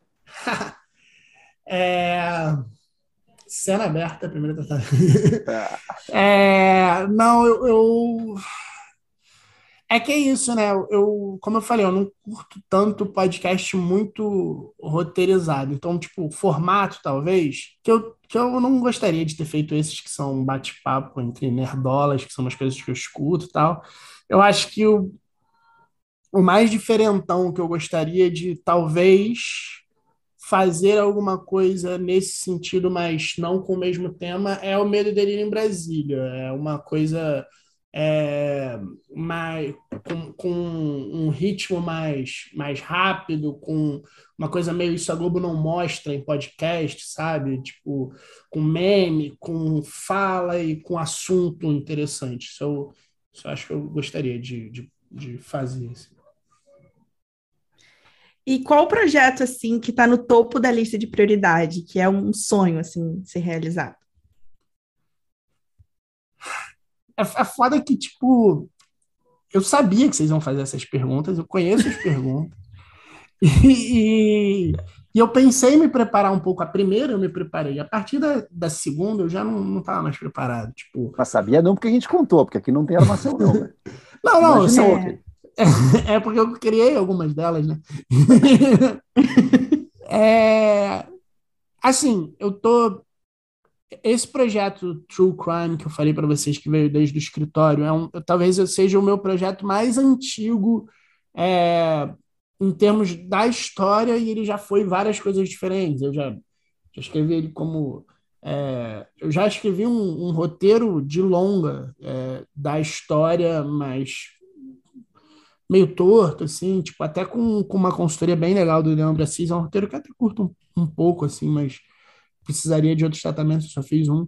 É, e hoje em dia ele tá como uma série de true crime, já passou por muitas coisas, mas é um projeto que é, eu tenho muita vontade e ele tá andando muito bem, assim, é, óbvio que não dá para dizer nada é, em vários sentidos. E Tirando esse, sim, que é um projeto muito antigo, o projeto que eu estou agora pensando bastante e, e querendo, e está muito ainda na ideia querendo fazer, é um projeto que talvez seja o mais pessoal, assim, é um projeto, é, aí eu boto uma coisa ficcional de um crime, mas que é, volta no meu tempo de livraria, e aí é, eu queria fazer um um workplace meio dramédia, não no drama, mais no sentido de uma suspense média, sei lá, é, numa livraria e falar algumas coisas que eu achava divertidas e outras coisas que eu achava muito escrotas e falar um pouco sobre relações de trabalho, porque eu queria fazer uma livraria é, falindo. E aí, é, como os quem está falindo acaba por conta da pressão de banco, de outras coisas, é, se tornando escroto com quem está abaixo, sabe? E, e um pouco como funciona essa coisa do mercado editorial e, eu nunca vou poder vender para a Amazon porque falar um pouco sobre é, como canibalizaram um pouco disso tal é uma coisa que é, eu acho que tem várias camadas que eu tenho maior vontade de escrever e, e as coisas engraçadas também, assim, é um dia a dia, assim, da galera que trabalha junto muito tempo com uma coisa é, de cultura, assim, então tem papos que são muito legais, tem papos que são muito loucos, tem coisas que são é, pessoas que nunca viram um livro na vida que entram querendo um livro para dar para alguém ou fazer só para, por exemplo, decoração, sabe? Então, tipo, é, um, é uma coisa. Eu, eu, eu, acho que é um universo que eu, que eu me divertiria escrevendo e, e eu acho que já deu um certo tempo, sabe? Porque eu acho que. É, esse, esse, esse projeto do Frapa é um projeto que, assim, eu, eu tive, eu passei um feriado em, em Itaipava e caiu uma chuva dessas que acaba o mundo e ficou três dias sem, sem luz no meio do carnaval, não dava para sair nem voltar, tava um monte de gente morrendo. E a minha ideia foi tipo, ah, se alguém tivesse morrido no meio desse feriado? E é um projeto que acaba sendo um pouco pessoal, porque eu botei ali personagens que são mix dos meus amigos e pessoas que estavam em situações que aconteceram. Só que eu só consegui escrever isso bem distante. E agora eu acho que eu estou distante da livraria para conseguir escrever é, esse projeto. Massa, é um projeto. É. Para encerrar, a gente tem uma pergunta que eu, com certeza a gente já respondeu naturalmente, mas vou deixar um espaço caso tu queira pontuar, uh, resumir ou botar uma questão nova que é o próximo passo do primeiro tratamento, sonhos, desejos, vontades. É, é a gente falou, né? É, eu acho que o próximo passo agora, nesse exato momento, é essa rodada de negócios, que vai ser a maior, é, melhor e sem cortes, mas é, sem brincadeira, tá, tá, tá bem legal a, os prim, as primeiras conversas que a gente está tendo. A gente deu uns tiros meio altos e que estão dando certo. Então, é, vai dar um trabalho, vai, mas, mas eu estou bem animado aí com essa rodada que está por vir. É isso, então. Pô, Filipe, obrigado por ter vindo no, no teu próprio podcast. Gente, eu tô achando uma coisa assim muito chique entrevistar Filipe, sabe? Tipo, eu, eu é muito legal ver... porque a gente é, escuta, eu, a gente já é fã. Não, hein, galera? É isso. Nossa, Sem eu tô cortes. me sentindo muito honrada. Adorei, papo. Que isso? Também achei. Adorei esse metaverso. Que Valeu, Felipe. Obrigado, obrigado a todo mundo aí por ter participado e o Felipe por ter também, né, se colocado aí na, do outro Sim. lado do balcão e botado a cara tapa. Somos ainda mais fãs. Obrigado a vocês, galera.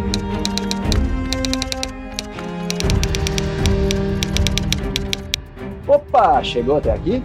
Muito obrigado por escutar.